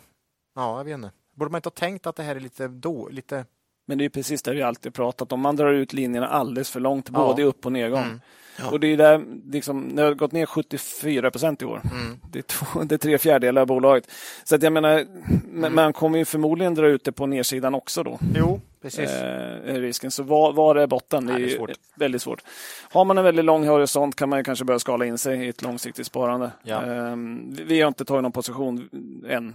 Vi tycker det är intressant. Vi kommer hålla koll på det. Jag har inte köpt in i pensionsspar heller, även om jag tycker det här är ett bolag som faktiskt passar utmärkt där. Det här är ett typiskt kapbolag skulle jag säga. Så att det här är det väl snarare när. Ja, men hur långt ner kan det falla? Liksom? Och är det billigt sett till en liksom, inom citationstecken normalvinst då? Vad det nu det är. Och vad är den? Liksom? Vad är det? För de har ju köpt bolag, så att det som vinsten 2020 kanske inte alls är representativ längre, utan man skulle vilja se ett par kvartal med det här, var det tar vägen. Det är det säkra alternativet. Jo, för att nu kanske du bara har skrapat på ytan här ett kvartal. Nu ska allt... Nu ska vi få se här. Så att, intressant, fint bolag, men väldigt svårt med tajmingen. Det här kan man också kolla lite på hur marknaden reagerar på rapporter. Den är bra. Svag rapport när aktien inte går ner till exempel. Då kan man nog inse att här hade marknaden tagit ut jäkligt mycket förskott. Så att lite den... Det är något vi tittar på lite grann. Hur reagerar marknaden? Vad är priset egentligen? Eller en kanonrapport och aktien går ner 10%. Oj. Då jobbigt. Ja. Nej, men det är bra. Mm. Jag tänkte, bastubadare, särskilt finska bastubadare, de gillar att späka sig själv lite grann med det här björkriset. Mm. Det kanske man har en möjlighet att späka sig lite i aktien här också nu. Det kan vara ett sånt läge nu. Det här kan göra riktigt ont. Jag satt och tänkte på isvak utan bastu. Oh. Om bara vaken. Då blir det liksom... Nej. Då håller man ner elkostnaden. Sen tänkte jag på vedeldat. Mm. Ved har ju också gått upp i för sig. Ja, men, de har ju badtunnorna i och för sig. Jag tror att för det finns sådana som är bara med ved. Så att då blir det lite bättre. Ah, det är nog en förkrossande majoritet på el, va? Ja, det känns så. Jag tror jag inte siffran exakt. Nej. Men det, det är ett lite större projekt att dra igång än vedeldan. Men jäkligt mysigt. Ja, när det ni har ju en sån. Ja, i stugan. Det är trevligt. Mm. Fantastiskt. Ja. Då... Och ni har egen skog med, så ni bara fäller och... Ni bara hackar ner, vet du. Helikopterplatta och... Nej. Ja, kanske ska säga att det är ju ingen jätteskog då, men det är några träd. Liksom. Ni har några träd. Ja. Ja. Jag tog ner några träd i år. Ja. Det blev rejält i år faktiskt. Ja, lagom här till vinter. Mikael, kan du sälja den nu istället? Ni har inte arealen för att anlägga en landningsbana i alla fall? Nej. Svar nej. Nej, okej. Då är det etablerat. I Falsterbo ute på Näset där. Nej. För en leksaksplan kanske. Ja, möjligen. Sorry, internskämt där. Vi har väl lagt ut den. Ja, den har vi lagt ut på Twitter. Så lyssnarna får skylla sig själva om de inte tar chansen. Den kan man på Twitter är den ute. Ja. De kan förstå internhumorn. Kvalitetsaktiepodden finns ju på Twitter. Ja. Och där lägger vi inte ut några aktietips, utan vi lägger ut roliga saker. Jag är på så bra humör här idag, så jag sitter och halvskämtar. Det är underbart. Det är trevligt. Mm. Då vet jag inte vad du ska hitta för skämt på nästa. Det är i så fall ett Norge-skämt, Ola. Okay. För det här är nämligen det norska båtlyftsbolaget som inte lyfter. Mm. I vart fall inte på börsen. Nej, jag behöver inte titta på. För det gör du så bra själv så. Vad händer i Näckan, Markus, som var med senast, väldigt nyss i avsnitt 119 här? Ja, precis. Nej, men vi har fått lite förfrågningar om att uppdatera, så jag tänkte vi gör det ändå. Men det har inte lyft. Vi konstaterade då efter Q2 att det är ju lågt värderat, men man måste få fart på försäljningen. Det finns en risk för kostnadsinflation då i orderboken på gamla projekt, sa vi då. Då kan man fråga sig hur såg det ut i Q2 då? Och någon vidare tillväxt blev det inte då heller. Omsättning minus 18% till 100 miljoner norska. Man sa att man har påverkats av förseningar hos kunder. Tycker ändå att man har bra aktivitet, sa man i kvartalet. Påpekar att Q2-21 då var väldigt starkt kvartal. Man hade 3 stycken nybyggnadsprojekt som gick i mål då. Och omsättningen steg 91% då det här kvartalet. Så det var lite tufft jämförelsekvartal. Man lyfter också fram att serviceintäkterna på rullande 12 nu är 15% då. Upp från 10% på väg mot målet på 20%. Det är väl bra i och för sig, men det är ju inte bra om andelen går upp för att den andra delen går ner, så att säga. Man vill ju fel anledning. Man vill att den växer sig till en högre andel. Mm. Orderboken 795 miljoner, minus 18% från förra året, men upp 4,2% från Q1. Tog nya servicekontrakt på 24 miljoner, inga stora nybyggnadskontrakt då, nu i det kvartalet heller. Igen så sa man att man inte tappar någonting, det har inte varit ute några stora kontrakt. Men man sa nu att man involverade i flera diskussioner om stora projekt och räknar med att skriva nya kontrakt under Q2 eller H2. Mm. Det är en starkare skrivning än man haft tidigare. Och det måste nog till om man ska vända negativa sentimentet om aktien då. Men en sak om orderboken är att de påpekar att den är i euro och dollar. Försvagning av norska kronan då mot de här valutorna påverkar storleken på orderboken. Så den här trendskiftet med 4,2% upp kan vara mest en valutaeffekt. Finns det risk för. För norska kronan har gått jättedåligt mot framförallt dollarn. Som seken. Resultatmässigt så sjönk operationell EBITDA minus 37% till 24,7 miljoner. Vi gillar ju inte generellt sett operativ EBITDA. Men här är lite grann, man har massa sådana här valutasäkringar som jag pratade om tidigare. Och norska kronan har ju kraschat då ganska ordentligt, och därför får man jättestora effekter. Så på det sättet, om man ska jämföra så kanske man får kolla lite grann på det där måttet ändå då. Tar man rörelseresultatet med full påverkan från valutakontrakten så var det bara 3,9 miljoner i vinst då. Väldigt lite, så väldigt stor påverkan av valutan. Operativt resultat då ändå var ner 37%. Och här skyller man då på att det är mer service i det här året. Den har lägre marginal, och det har vi pratat om tidigare, lite ovanligt. Men man kan inte komma ifrån oron vi hade senast då, att det finns lite input-inflationsproblematik i långa kontraktet då, som de har tecknat sedan tidigare. De fick en fråga på konfkålet om det och sa att det är fixed prices in the contracts i orderboken. Tack. Jag undrar, hur gör ni med det liksom? Ja. Jag blir inte lugnare där faktiskt. Nej. Jag får lämna lite mer info. De har ju liksom... Det är väl lite som han, den här gamla elhandelsveden där som hade sålt jättebillig el och sen långt fram i tiden och sen så skulle han köpa den på spotmarknaden, va? Mm. Att du får dra dina egna jävla slutsatser. Mm. Jag var inte så. Vad det han sa när TT fick tag i honom, eller Ekot fick tag i honom. Oj. Hur det går. Då var han inte på det humöret. Kan man säga. Så att, det ser väl, det är ju jättedåligt naturligtvis. Mm. Ja, det kan ju inte vara positivt någonstans. Och sen de bygger ju inte själva. De har ju underleverantörer. Så frågan är hur mycket de har bundit upp dem på någon sorts fasta priser också. Har de gjort det, ja, då får ju underleverantören ta smällen då. Men jag vet inte riktigt. Det är ju ändå en väldigt lång orderbok. Så jag vet inte hur tid man binder upp underleverantörer och så. Det där är ju fortfarande en grej som man måste hålla koll på här. Optionsdelarna då. Det går framåt men ganska sakta, ska jag säga. Starfish, det är de här fiskburarna då. Där har man avslutat 15 månaders test i vatten. Bra resultat, ska leverera fullstor bur nästa år då, tror man. Det är som ett medicinbolag mer och mer. Alltså. Faser. Olika faser. Säg inte så.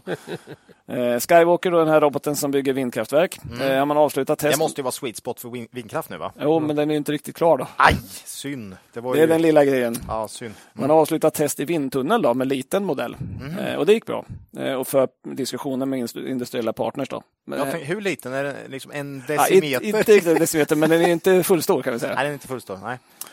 Så att man för diskussioner, jag hoppas man hittar någon partner som man kan använda för att kommersialisera det där då. Det som ser mest intressant ut på kort sikt är det här Intelliwell, den här borrprogrammet, systemet då, som man har gjort ett joint venture på, som jag pratade om tidigare. Här har man fått in Viasat Global Communication som delägare. De ska bidra med system för dataanalys då. Så att nu har man 3 stycken med i det. Här säger man också att man räknar med kontrakt i andra halvåret. Igen då, räkna med. Så det här ska ju komma någonting. Och man sa att här gynnas man av höga oljepriser då. Det är lite roligare att borra nu när oljepriserna är höga än det var för ett par år sedan. Ja, vad säger vi efter Q2 då? Jo, nej, men det var ju svagare än vad vi hade gissat på faktiskt. Också, även om valutan stod för en stor del då. Operativ marginal låg väl ungefär vad vi hade gissat på. Men man behöver få fart på omsättningen. Växa bolaget, måste ta någon stor order och öka orderboken på riktigt då. I Q1 så sa man att andra halvåret kommer bli bättre än första halvåret i år. Det lät ju bra, men det hittar jag inte någonstans nu. Nej. Nu sa man decent performance in coming quarters. Jag vet inte, tycker ni att det låter som en nedguidning? Men ska man vara ärlig så har ju konjunkturen försämrats här också. Så man ska inte vara för... Men jag gillar inte riktigt, man byter. Nej, det lät som en nedguidning. Ja. Vinsten per aktie på rullan 12, 0,74. Aktiekurs 6,90. Aktien har gått väldigt svagt på slutet. P 9,3. Vi gör verkligen en gissning på att man kan öka vinsten lite grann. Det tyckte jag vi sa sist med, och det är nog tur att vi har sagt gissning, för det... Ja, det är jättesvårt. Var det inte P7 för ett år sedan? Jo. Och nu är aktien ner, så men vinsten har ju sjunkit också. Ja, så att, sen vi tror att man ökar vinsten kanske till 0,85 då, norska. P8,1. Det är ju inte dyrt, man har stor nettokassa, EV-EBIT någonstans 6 kanske. Sticker ändå inte ut lika mycket, har vi pratat om. Om man vill längre se något tecken. Och man måste få fart på omsättningen. Så vi fortsätter avvakta. Jag har en liten post i pensionen. Men vi hoppas de kommer igång. Det behövs. Många ben där också. Och några känns jäkligt spännande. Ja, men det kan bli bra. Men det verkar ta mer tid än man tror. Det är som allt annat. Det tar allt tar längre tid än man tror. Ja. Då fortsätter vi. I alfabetisk ordning. För i mitt operativa alfabet så kommer det bli en D efter N. Jaha. Ja. I detta avsnitt välkomnar vi åter vår sponsor Dagens Industri till podden. Ja, det var det. Ja, den stora osäkerheten i ekonomin och samhället gör att behovet av pålitlig ekonomijournalistik är större än på länge. Markus, vi använder DIs app hela tiden. Och vilken knapp är det man kan hitta i mitten längst ner i appen? DI-TV. Ja. Den fick du tänka lite på. Ja, jag var tvungen att fundera på hur det ser ut. Det TV är ju schysst alltså. Ja. Men jag skulle slå ett slag. Och framförallt för de här intervjuerna man gör med vd för börsbolag. Det är bra att lyssna på när vd presenterar bolag. För att lära sig mer om bolaget. Men man ska ju framförallt lyssna när det är intervjuer då. Av journalister eller andra. Och man får frågor som man kanske inte är 100% förberedda på. För det är oftast då man får den intressantaste informationen. Också bra att se hur vd reagerar på den typen av frågor. Hur pass liksom kunniga man är om bolaget när man pratar om någonting som man inte hade förberett, så att säga. Jag använde det i tv senast i morse faktiskt. Jag tittade på intervju med Kindreds vd, Henrik Kärnström från Kapitalmarknadsdagen. Då. Tycker jag är värt att titta på. Så bra med det i tv. Jag läser ju Dagens Industri på mobilen då. Funkar ju bra. Det funkar utmärkt. Varje morgon. Ja. Till kaffet. Den är ju inte gratis, men DTV är faktiskt gratis för alla. Och det är ett utmärkt sätt att bekanta sig med deras kvalitetsjournalistik. Man hittar den i appen då, eller i di.se/DTV. Har man inte testat DTV Börsmorgon, som sänds 8:45 varje morgon, och man har faktiskt möjlighet att göra det, lyssna och titta då. Då är det ju en perfekt start på handelsdagen. Nu är det så här, det här kanske kommer som en chock för er. Alla har inte riktigt samma fria jobb som vi har. Va? Man kanske inte bara kan sätta sig där och titta. Nej. När andan faller på, så att säga. Eller när det sänds, då kan man titta på det efterhand. Det är bra. Eller ska man göra som du, Ola, och vi också gör. Man kan läsa på DS digitala plattform. Där all journalistik och bolagsanalys finns samlad. Ja.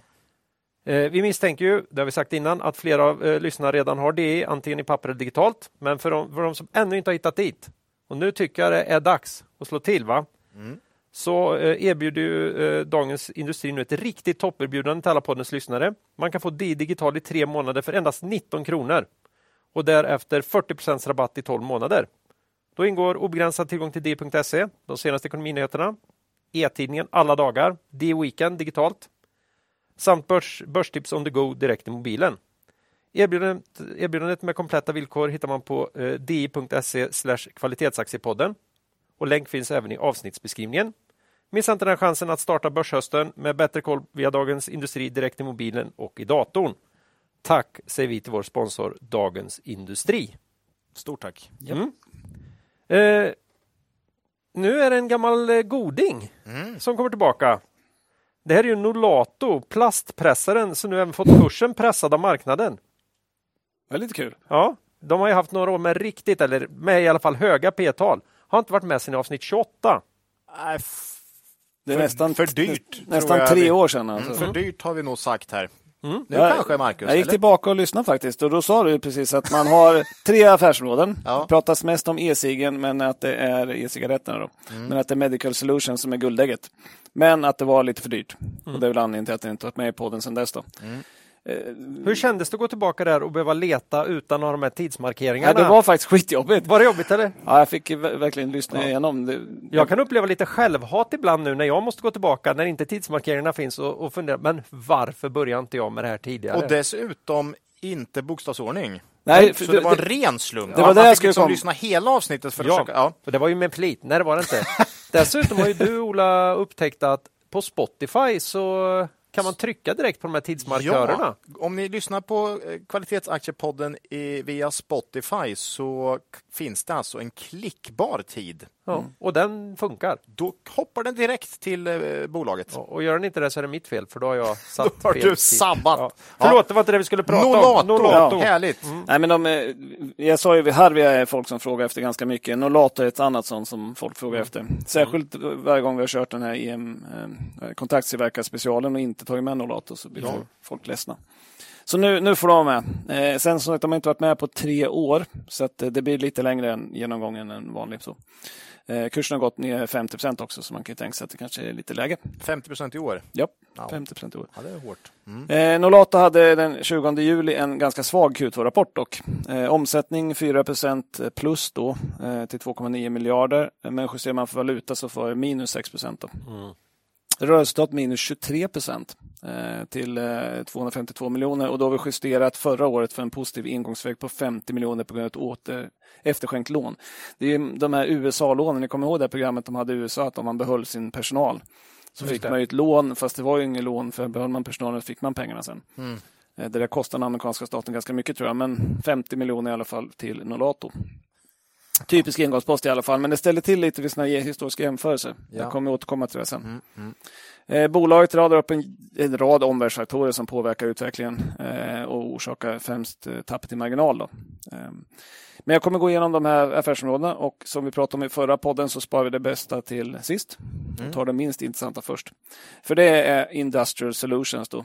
Står för 20% av nettoomsättningen. Här talar bolaget om att man har kunder inom fordon, hygien, vitvaror, möbelindustrin. Och att general industry är större än fordon. Men när man läser alla senaste årens kvartalsrapporter så pratar man nästan bara om hur det går för fordonsindustrin. Kanske den som rör på sig mest, jag vet inte. Ja, det måste ju vara det. Ja.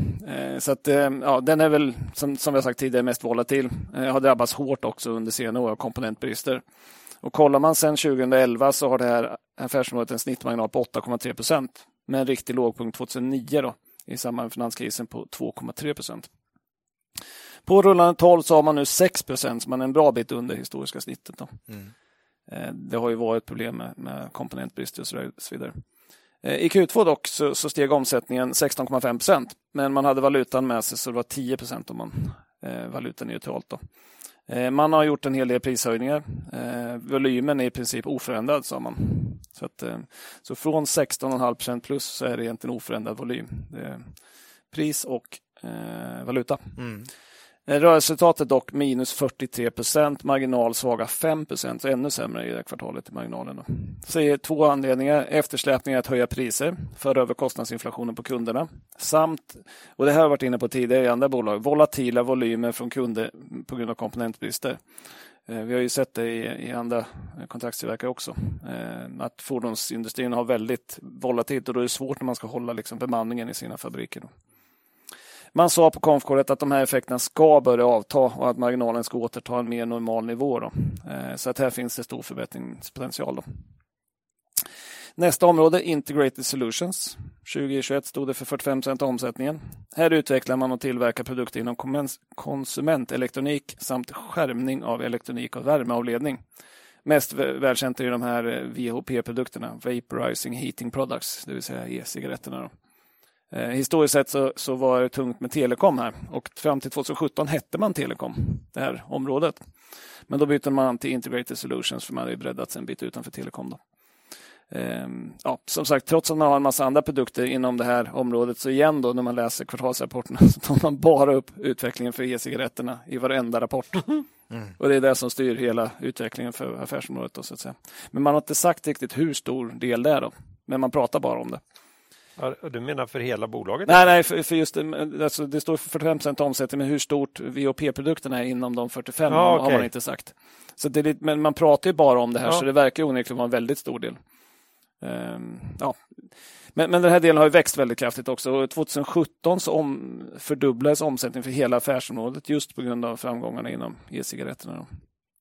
Stark utveckling men volatil, och ledningarna verkar ha svårt också att förespå det här, för att om man går tillbaka och tittar så finns det jättemånga kvartal när man trodde att utvecklingen skulle bli jättestark, men så blev det lagerutbyggnad och så blev det sämre än man trodde, och så vände det till några kvartal senare när laget har betats av igen då. Exempelvis 2018 steg det 32%, föll 12% 19 och steg igen 24% 20. Så att den går väldigt mycket upp och ner den här. Dagens Industri hade uppe Nolato som veckans aktie 28 augusti. Går att hitta i arkivet för de som är prenumeranter då. Här beskriver man att man har Nolato i samarbete med British American Tobacco, BAT då. Att man började redan 2016 och växt kraftigt. Lite intressant då att Nolato, liksom, det är en sån här dåligt bevarad hemlighet, för de har inte bekräftat att det är BAT som är kunden. Men de fick till och med fråga på konfkålet liksom, hur går det med samarbetet med BAT? De förnekar liksom inte att det var BAT, men de vill inte säga att det är BAT liksom. Nej. Det är lite roligt. Har Enea sagt att de här storkunderna Ericsson och Nokia? Nej, jag tror inte det. Men jag tror det är samma sak. Alla vet att alla det är vet liksom. Att det är det, men ja. Det är lite lustigt. Så lite samma sak här. Och BAT har en halvårsrapport där man sa att e-cigaretterna växer kraftigt och 20% upp under första halvåret. Och då kan man ju undra varför då Integrated Solutions omsättning gick ner 15%, valutaneutralt. Vad är det som hänt här då? Ja, då skyller man på två saker. Först säger man att det är situationen i Östeuropa. Jag gissar att det är kriget man syftar på då. Har inneburit en efterfrågeminskning av e-cigaretter. Jag har ingen uppgift på hur stor försäljning var i Ryssland och Ukraina med omnejd, men det kan ju ändå inte vara den stora delen, eller liksom känns det som. Men folk röker inte lika mycket sånt längre tydligen. Men den andra delen som förmodligen jag tror är den största delen är att BAT har då beslutat sig för att använda så kallat dual sourcing. Det vill säga att man ska använda fler underleverantörer än Nolato då. Och det tror jag är den primära orsaken till nedgången.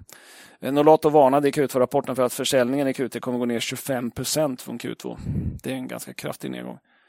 Och på Comscore fick de frågan om det här och då, hur det skulle påverka marginalerna. Då sa man att det har ändå mindre effekt på marginalerna men det är ändå så stort tapp så det kommer bli en effekt. Vad som händer med BAT är väldigt avgörande för aktien då. I positivt scenario så funkar det inte med andra leverantören så kommer BAT tillbaka och så får Nolato hela volymen och så blir det väldigt bra. Mest negativa scenariot är att BAT är så nöjd med de andra att de kopplar bort Nolato. Då blir det ju riktigt dåligt. Men det mest troliga är väl mellanting där man använder båda leverantörerna och man delar på volymerna så man får inte samma uppgång som man haft tidigare då. Dock finns det en viss risk att BAT kommer spela ut de här mot varandra och att liksom pressa marginalerna genom att man då har två att välja på. Säg att till A nu får ni så här mycket annars så lägger det hos B liksom. Ganska smart av BAT då. Sen är marginalerna i första halvåret i år 10,7% mot en historisk marginal på 12,9% så man har redan lägre marginaler än vad man haft historiskt då. Men så det viktigaste området är som Ola kallar guldägget. Det är Medical Solutions. Stod 21,35% av omsättningen.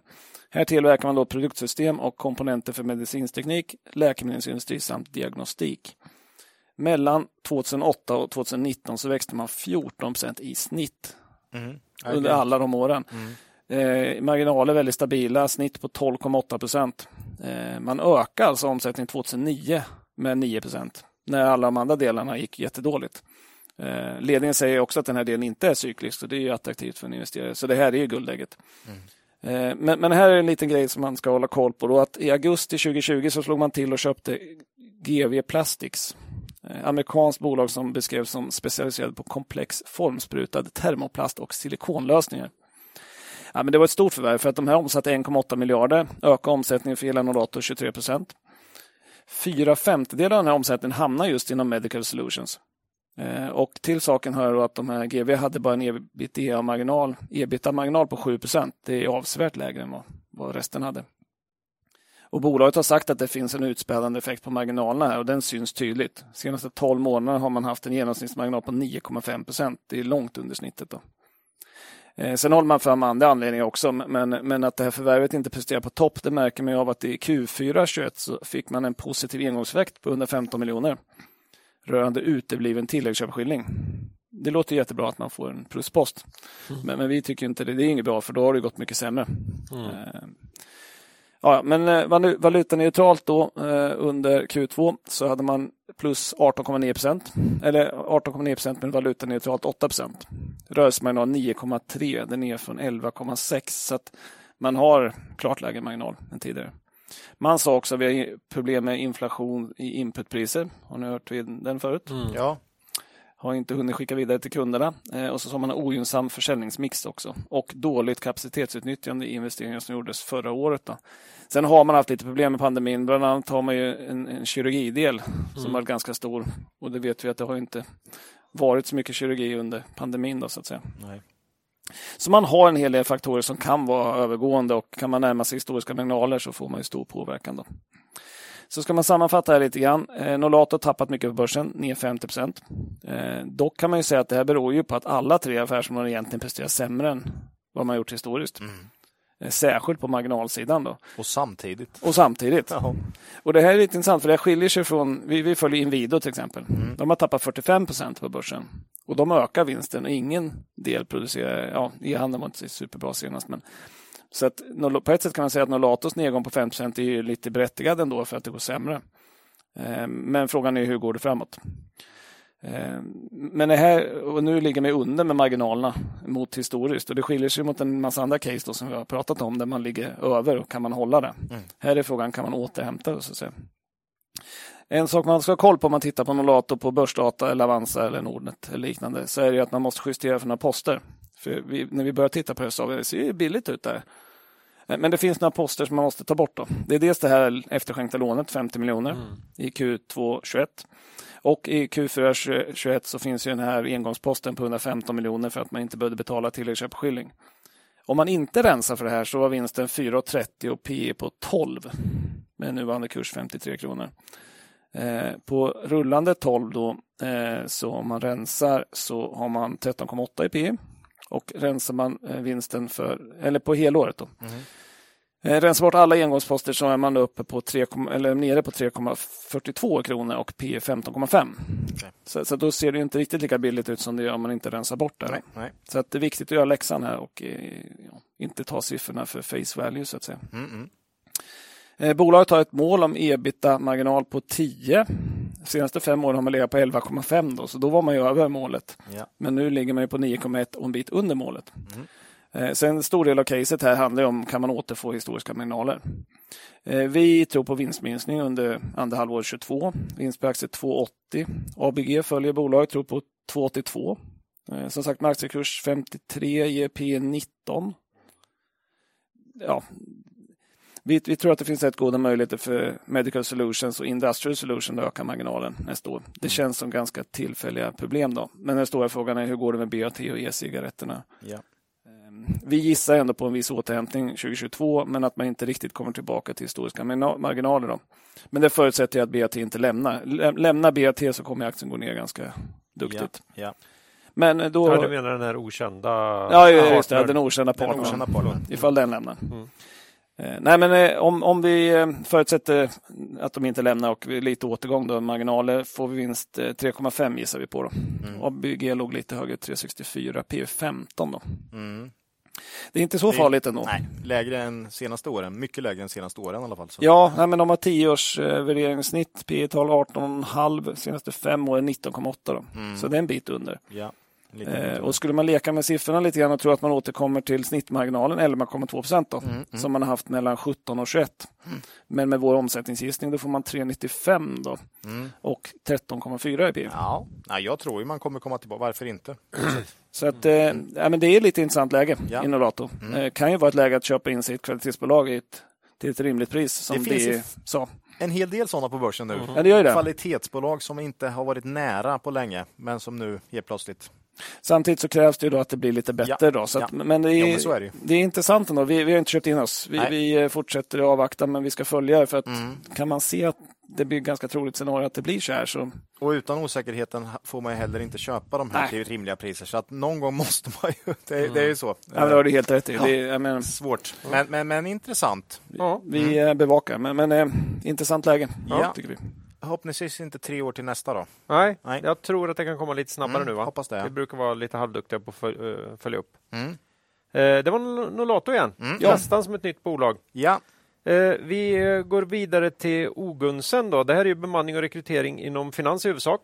Vi tog dem innan deras Q2 precis. Så nu är det väl läge att följa upp på den och tänka, Ola, eller? Ja, det blir en kort. Det var ju liksom avsnitt 120 här. Ja, nej, det blir ju en kort uppföljning här och... Inte så långt. 23 juni skrev jag. Så pratade vi om de här då. Nu har jag fått se Q2 här. Och det här är ju först och främst. Det här snackar vi ju inte operationell EBITDA och... och krångliga balansräkningar direkt. Stora valutafekter. Nej, här är det ju väldigt clean. Vi sa väl till och med här lite internt att det måste vara börsens renaste balansräkning. Men sen hittade du 9 miljoner i goodwill. Sen hittade jag 9 miljoner i goodwill också. Annars hade den varit helt clean då. Omsättningen Q2 ökade med fina 20%. Ja, bra. Det är bra. Dock med något lägre lönsamhet. EBIT ökade med 15%. Man ska komma ihåg att det här var inget lätt kvartal man gick upp emot. Föregående års Q2 var det bästa andra kvartalet i bolagshistoria tills nu då. Yep. Dessutom en arbetsdag färre i Q2 i år. Vilket påverkar Ogunsen en del. Så jag tyckte det här var en stark rapport faktiskt. Riktigt stark från Ogunsen att öka vinsten med 15. Yep. Antalet anställda upp 9%. Man säger att Q3 har inletts med en fortsatt bra efterfrågan. Man ser inga tecken på en försämrad efterfrågan framöver. Men bevakar eventuella förändringar i marknaden noga. Och här ska man ju också då veta att Q2 släpptes under andra halvan av augusti. Så Man har ju ganska bra koll på Q3 när man säger så. Jag vill prata om det. De som kommer så sent har ju faktiskt mycket mer information än de som kommer en månad innan. Ja, de har ju helt plötsligt lite mer än hälften. Medan de som kommer i mitten på juni har bara en sjättedel. Och här tycker man att man... Julia, förlåt. Jag tycker med att man borde kunna lita lite extra på de kommentarerna som kommer då. Ja, om man nu säger så. Så att, ja.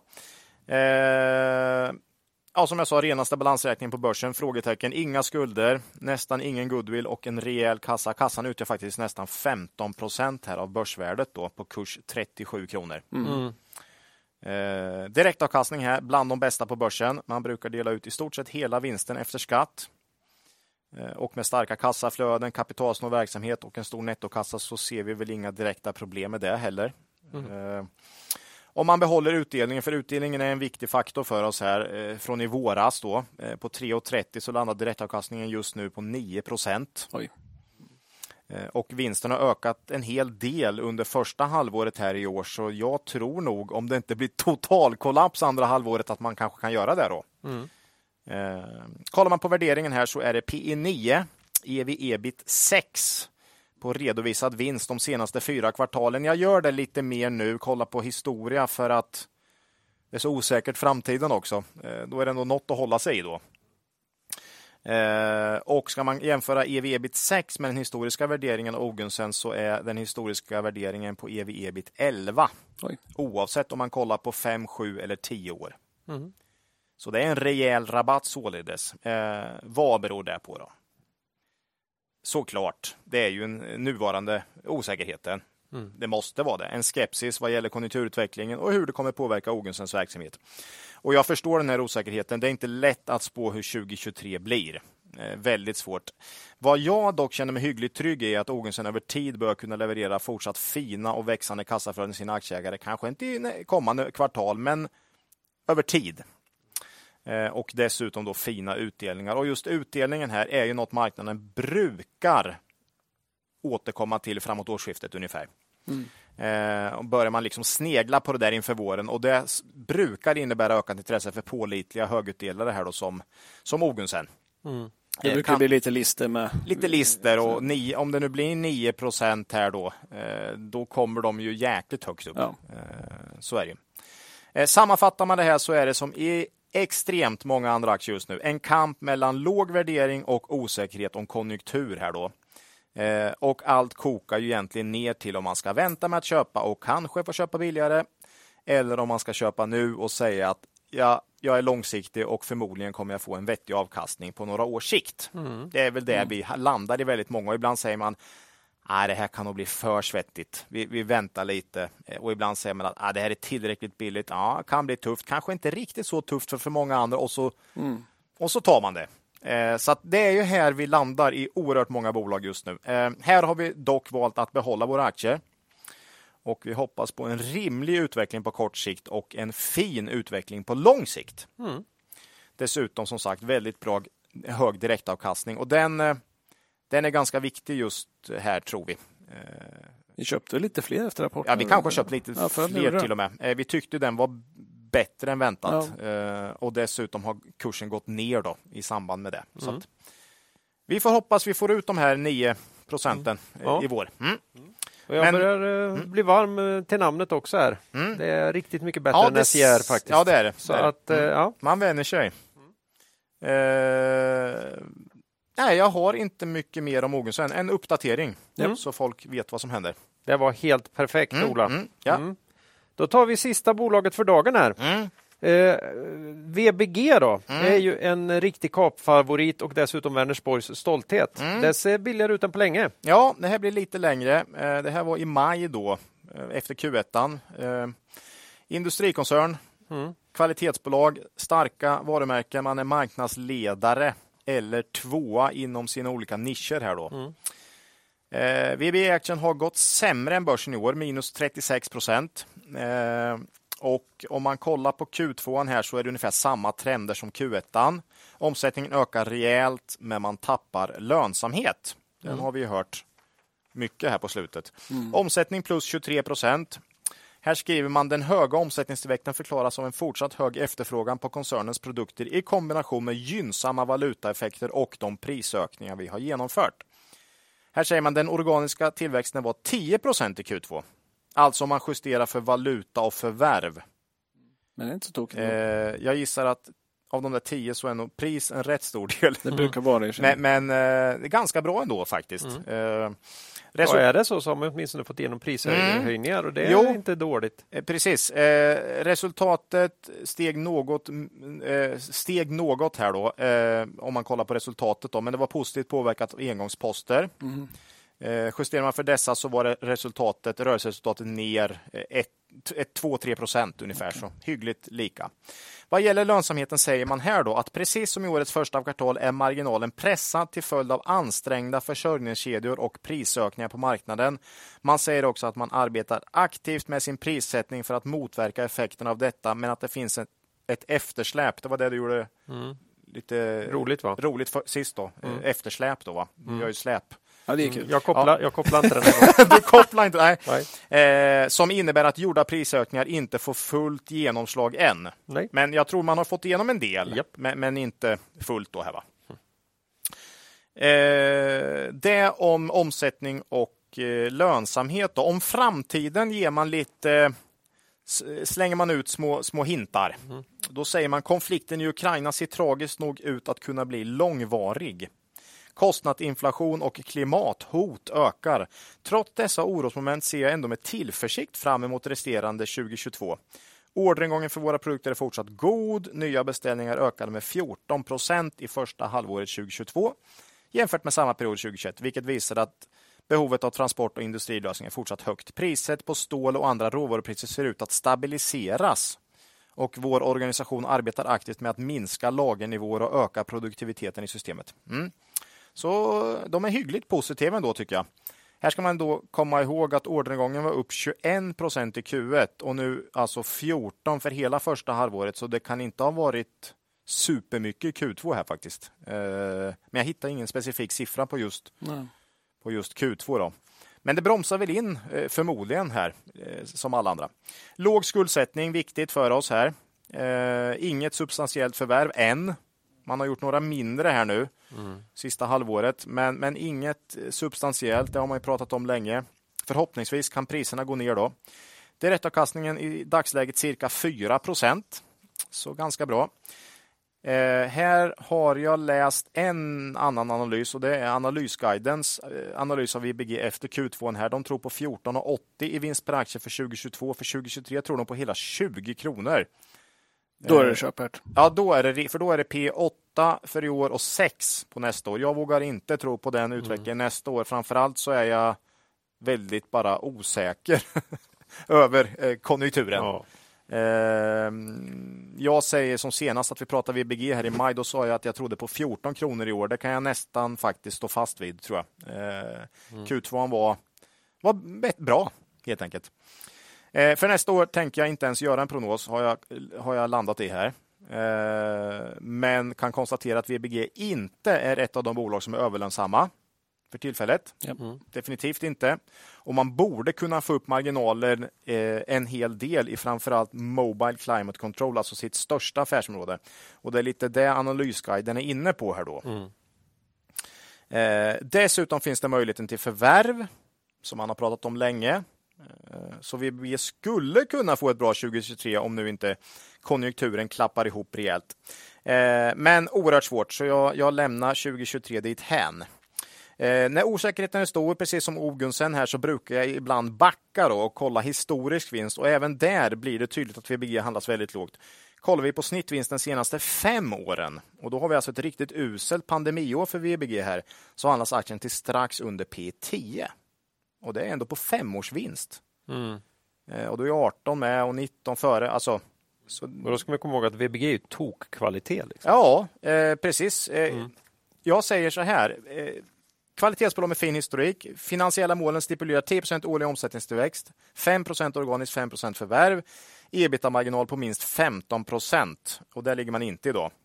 Omsättningstillväxten tror jag definitivt att man kan nå om man hittar ett lämpligt förvärv.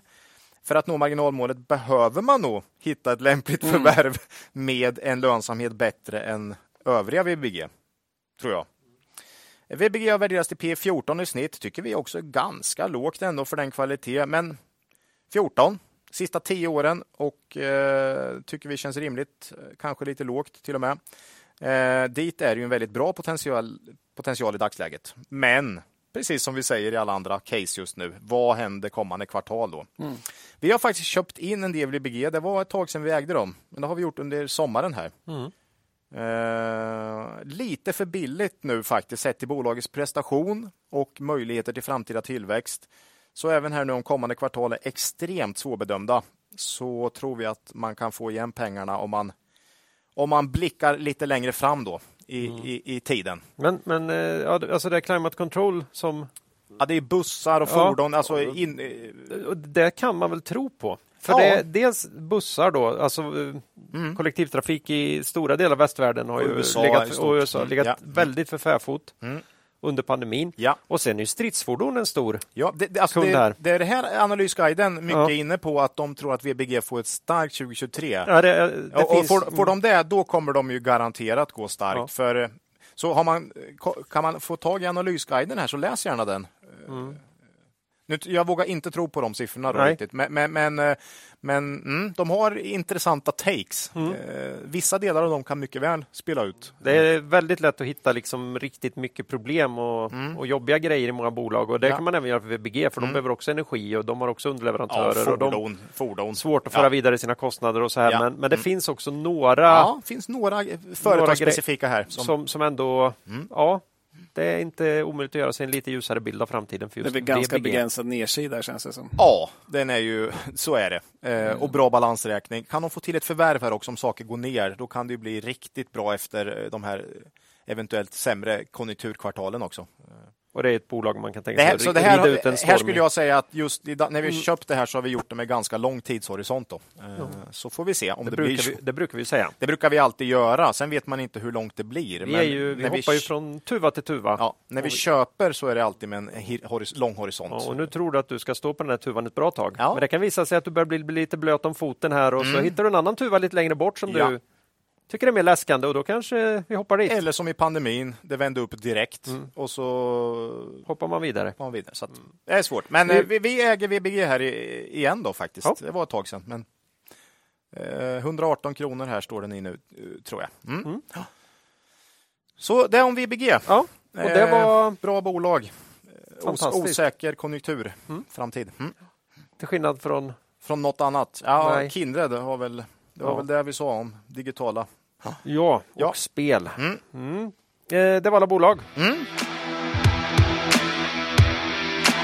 Vi hade ju tänkt att ta det. Det blir långt idag. Vi tänkte ta lite lyssnarfrågor också, så vi får vara lite rappa här nu då när vi svarar på det. Vi tänkte diska av lite grejer som har lite mer med oss själva att göra. Mm. Och nu kommer jag inte ihåg, eftersom jag inte lyckats anteckna det, men det var jag som skulle börja, va? Svar nej. Det var jag. Ja, vilken tur att jag frågar då. Ja, det är, nej, men vi sa ju så här att vi fick ju massor med frågor som vi inte tog med till frågeavsnittet. Ja. Och då sa vi plockar med några stycken när det inte är en rapportperiod. För jag tänkte att det blir inte så långt då, men det blev det ju ändå i och för sig. Men, men vi kör lite grann så här. Vi fick in lite frågor som vi kapade då, och vi tar med dem.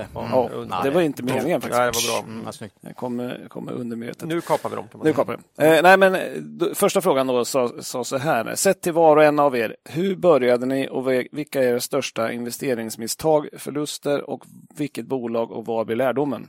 Lite grann man vill ha historiken på när vi körde igång helt enkelt. Mm. Ja. Jag vet inte vem som vill börja. Ja, kör du. Ja, men jag kan börja. Men för min del kommer jag hänvisa till avsnitt 100 då.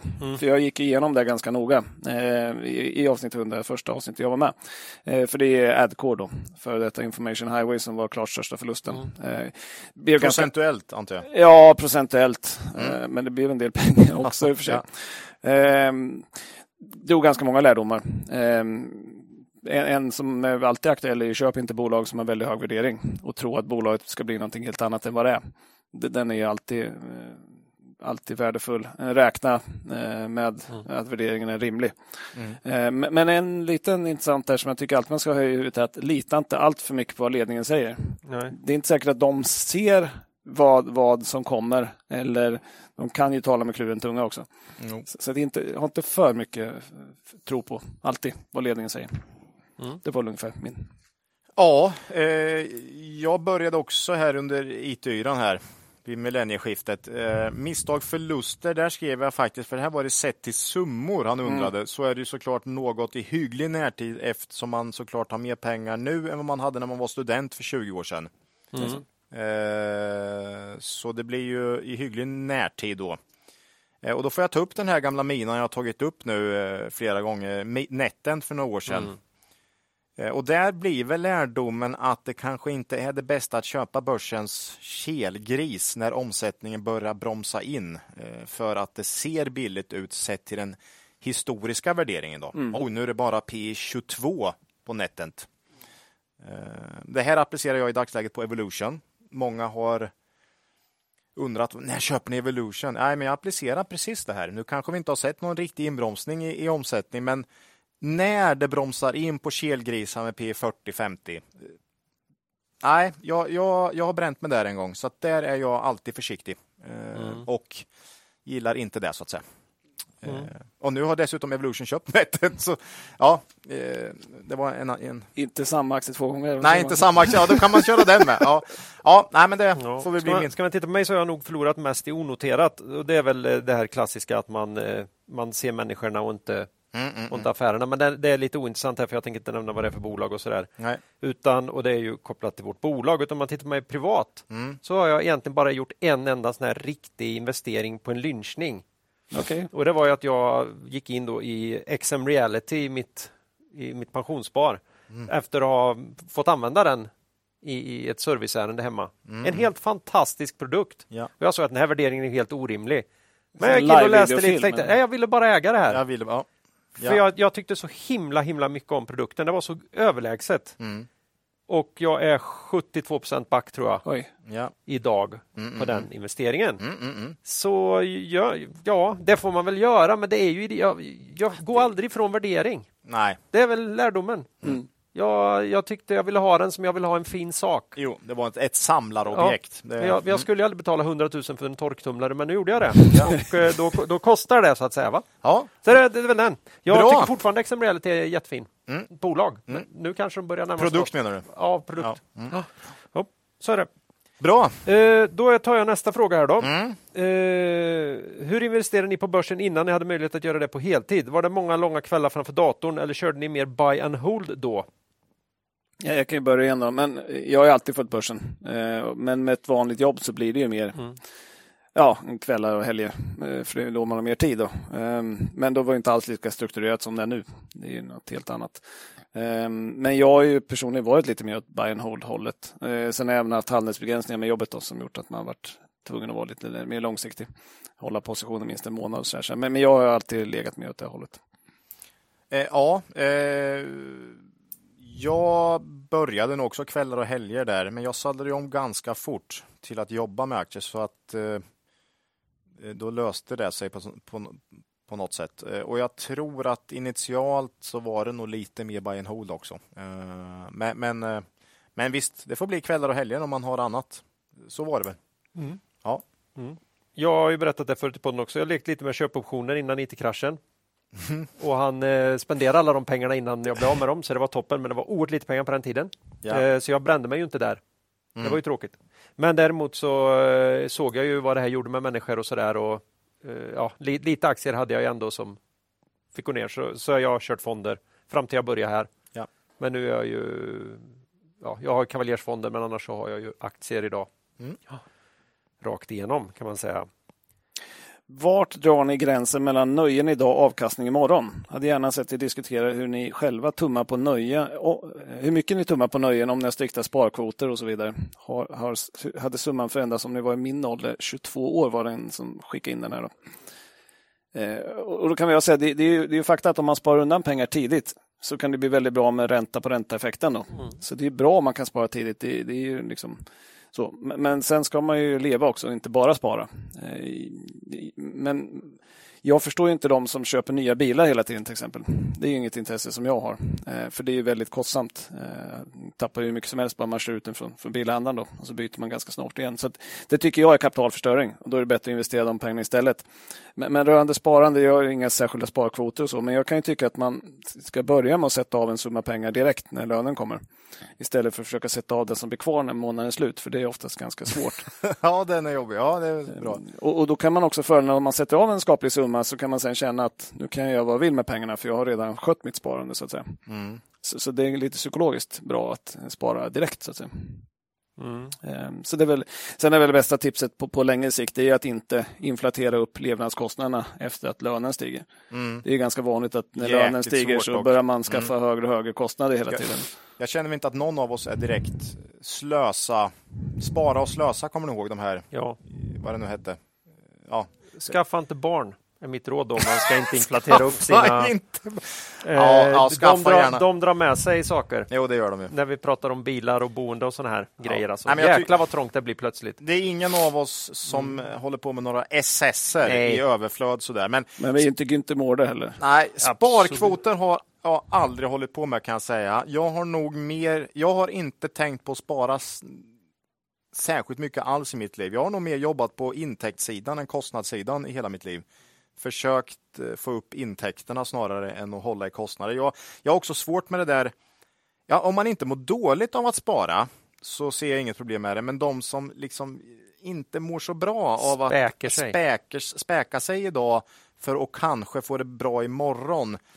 Ja, finns det en morgon då? Alltså jag vet inte, man kan inte må hur dåligt som helst idag för att eventuellt få ett bättre liv framöver. Utan man måste ju leva också. Jag vill knyta an till det Macke sa här. Jag hade tänkt köra vanligt att vi lever ju vårt fria liv genom arbetet och vi hoppas ju aldrig att vi ska behöva sluta jobba. Mm. Så att sikta mot liksom någon slags frihet är ju helt fel då, utan försök leva det liv du vill hela tiden och jobba så länge du kan. Mm. Men du sa något väldigt bra där, Markus. Du sa så här, sätt undan en del av lönen. Mm. Är man 22 år, jag inser att alla pluggar inte vidare, men för mig var det ju självklart. Snåla för fasen inte under studietiden.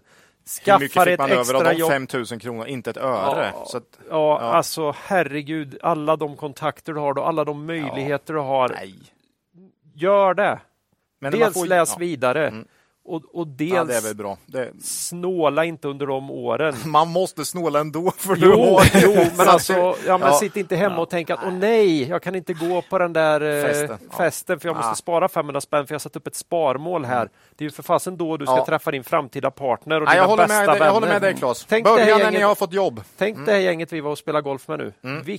Vilka relationer man kan bygga alltså. Ja. Så när ni har fått jobb, då börja direkt då, sätt undan lite så ni är vana vid det. Ja. Den är bra. Det gjorde jag. Fan, där har vi ju... Den kändes bra. Det blir svårt att skriva under på. Ja. Mm. Då ska vi se här. Då är det jag igen, va? Svarar jag. Mm. När man har kommit så långt att man kan leva av portföljen och sina investeringar. Det är roligt här tycker jag, hur den här personen också... När. Det är inte frågan om, utan det tycker jag är rätt inställning. Ja, när man kan leva. Den gillar jag. Hur kan man tänka med balansen av att återinvestera vinster och ge sig själv lön? Det här har ju du upplevt, Ola, så det får du svara på. Ja, lite samma som förra på något sätt. De är ganska lika. Mm. Ja, jag tycker sunt förnuft. Inga SS:er. Precis, köp inte den där dyra bilen utan köp en billig bil istället och fortsätt att eller investera. En bra bil men inte någon sportbil för 2 miljoner. Liksom. Bara för att du råkat gå lite bra ett tag. Ja, utan...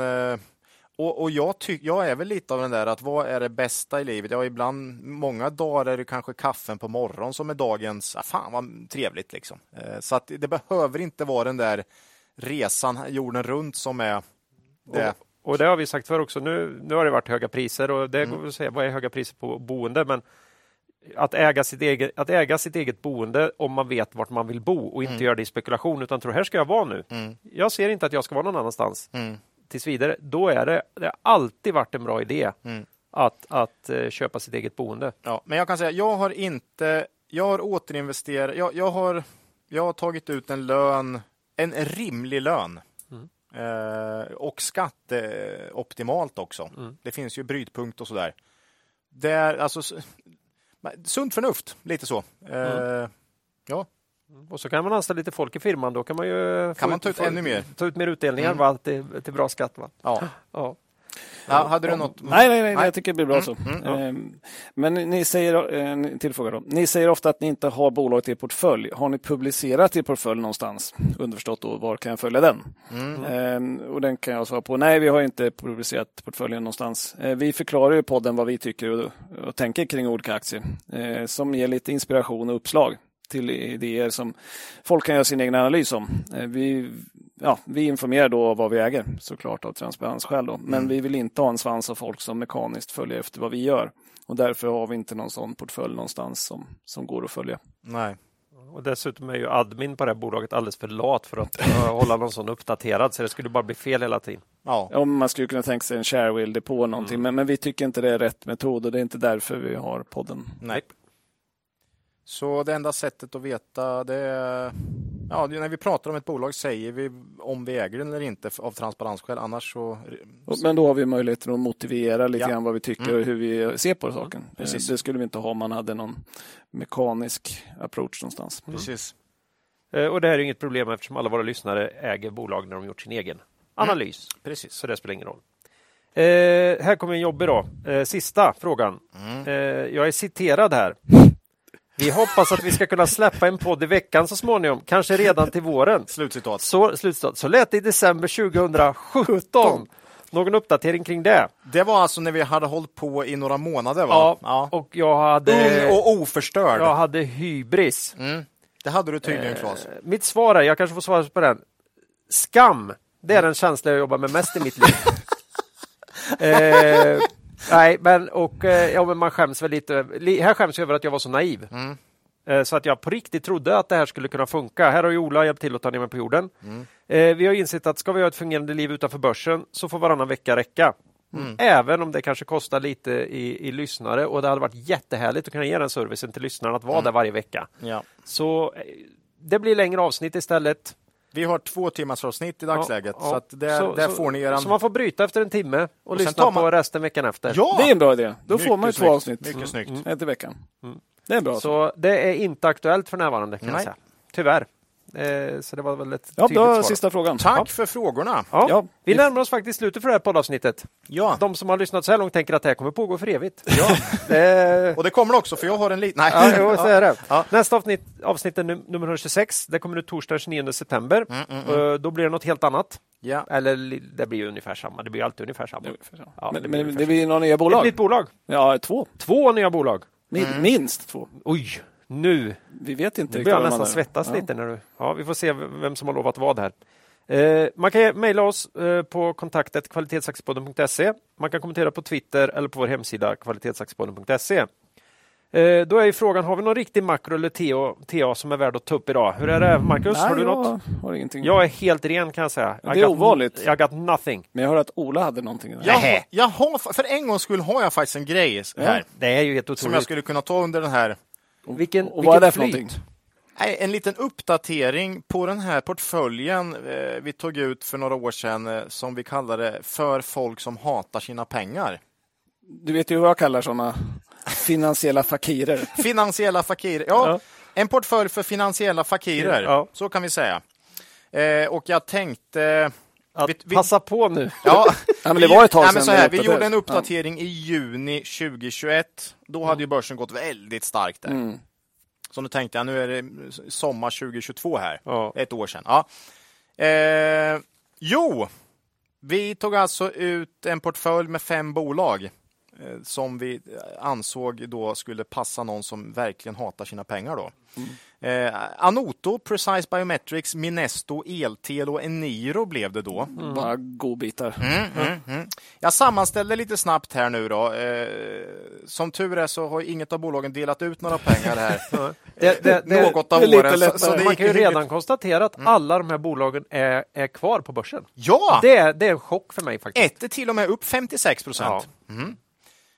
Resten är dock ner ganska mycket. Med risk, det var någon omvänd split brukar ju vara det här. Men jag tror det bara var en, så jag hoppas att det här är rätt. Men Då får jag här efter ett ganska uselt första halvår för den här portföljen alltså till att sedan start här 29 november 2018 så är den här portföljen ner 32%. Det är inte bra. Samtidigt som OMX SGI då är upp 51%. Ja. Och när vi uppdaterade den här förra gången så var börsen upp 76%. Ja. Och den här var upp 12%. Så det var fortfarande så att de som hatade sina pengar hade fortfarande tjänat. Alltså, det gjorde ju ont i mig. Ja. De hade fortfarande gått plus. Ja, det var jobbigt. Men inte nu längre. Nu, minus 30. Så nu är det något för de riktiga fakirerna. Ja. Nu du blir av med pengar här helt enkelt. Ja. Nej, men det känns bra. Anoto klart sämst, minus 85%. Följt av Precise Biometrics, minus 56%. Eniro, minus 45%. Eltil, minus 28%. Då var de upp 30% idag, såg jag. Ja, okay. På grund av en nyhet. Det var då jag kom på det. Minesto fortfarande plus 56%, men ner ganska kraftigt från toppen då. Helt otroligt. Ja. Men helt det är i ropet, vet du. Ja, men herregud, undervattensdrakarna. Men har de producerat någon el? Eller? Jäkla dumt. Ja, de flyttar snart på hela Färöarna. Med de jävla men nu vet elpriset 250 kronor. Då jäklar. Ja. Men som portfölj betraktat så börjar den visa sitt sanna ansikte. Nu börjar den visa sitt sanna ansikte. Ja, nej men det är Men jag blir lika glad varje gång du tar upp det här, Ola, för då får jag en anledning att gå in och kolla på Anoto igen i Börsdata. Jag brukar säga att det är den närmaste man kan komma skräckfilm. på Börsdata. Alltså. Det är så fascinerande. Ja. Så nej, vi kanske ska stanna där. Men ni som har Börsdata och inte tittar till den, gör det. Det är omvänt evolution. Ja, kan man säga. Nej, det är så bedrövligt verkligen. Ja. Hur kan det här bolaget inte gå i konkurs? Ja. Varför plockar inte bara någon ut? Jag fattar inte. Vad gör det? Jag plockar ut det är väl ingen göra. Att folk fortsätter mata in pengar. Ja, jag tänkte de hade aldrig överlevt om de inte varit på börsen. Och lyckats med emissioner varje år. 20 år av nyemissioner. Ja, i och för sig. Nu gick jag omkring och var så korkad så jag trodde att det var någon storägare här som fortsatte att trycka in pengar. Men man fortsätter att lura småsparare. Ja, jag tror tyvärr att det är så. Ja, då är det ju skräck på riktigt. Ja, det är skräck. Men här har ni. Den har gjort skäl för sitt namn nu. Äntligen. Får se om något år då, om alla är kvar fortfarande. Ja, minus 32%. Ja, det var fakirerna där. Ja, då. Nu har jag inget mer, Claes. Du har inget mer? Nej. Eget ägande. Hur låg vi till här idag? Kindred. Ja, det var som vi tog i Ogunsen naturligtvis. Ja, VBG. Annars är jag ganska säker på att det inte var något. Vi nämnde Betsson. Också. Det gjorde vi. Ja, innan vi skiljs åt då vill vi bara påminna lyssnare om den fina möjligheten som finns att månadsspara i Cavaliers fonder. Man kan göra det enkelt bland annat via Nordnet och Avanza. Då även i sitt pensionsspar. Kom ihåg att historisk avkastning i fonder inte behöver vara en indikator på framtida avkastning och att ni kan förlora delar av ett satsade kapital då fonder både kan gå upp och ner i värde. Avsnitt 108. Är det något speciellt med det? Ja, det var hela den här strategi. Då pratar vi filosofi. Och vi har även en liten flik nu, en rubrik på hemsidan som heter Vår filosofi. Och det länkar helt enkelt bara till det avsnittet. Ja, det är grymt alltså. Så undrar ni över den eller glömt bort kan ni lyssna där. Inga bolag, bara klassisk filosofi. Ja. Dagens Industris fina erbjudande hittar man i länk i avsnittsbeskrivningen. Ja, och med det så vill vi tacka alla våra lyssnare. Och be dem komma ihåg att det är först när tidvattnet drar sig tillbaka så ni får se vem som badat naken. Lose money for the firm and I will be understanding. Lose a shred of reputation for the firm and I will be ruthless. I welcome your questions.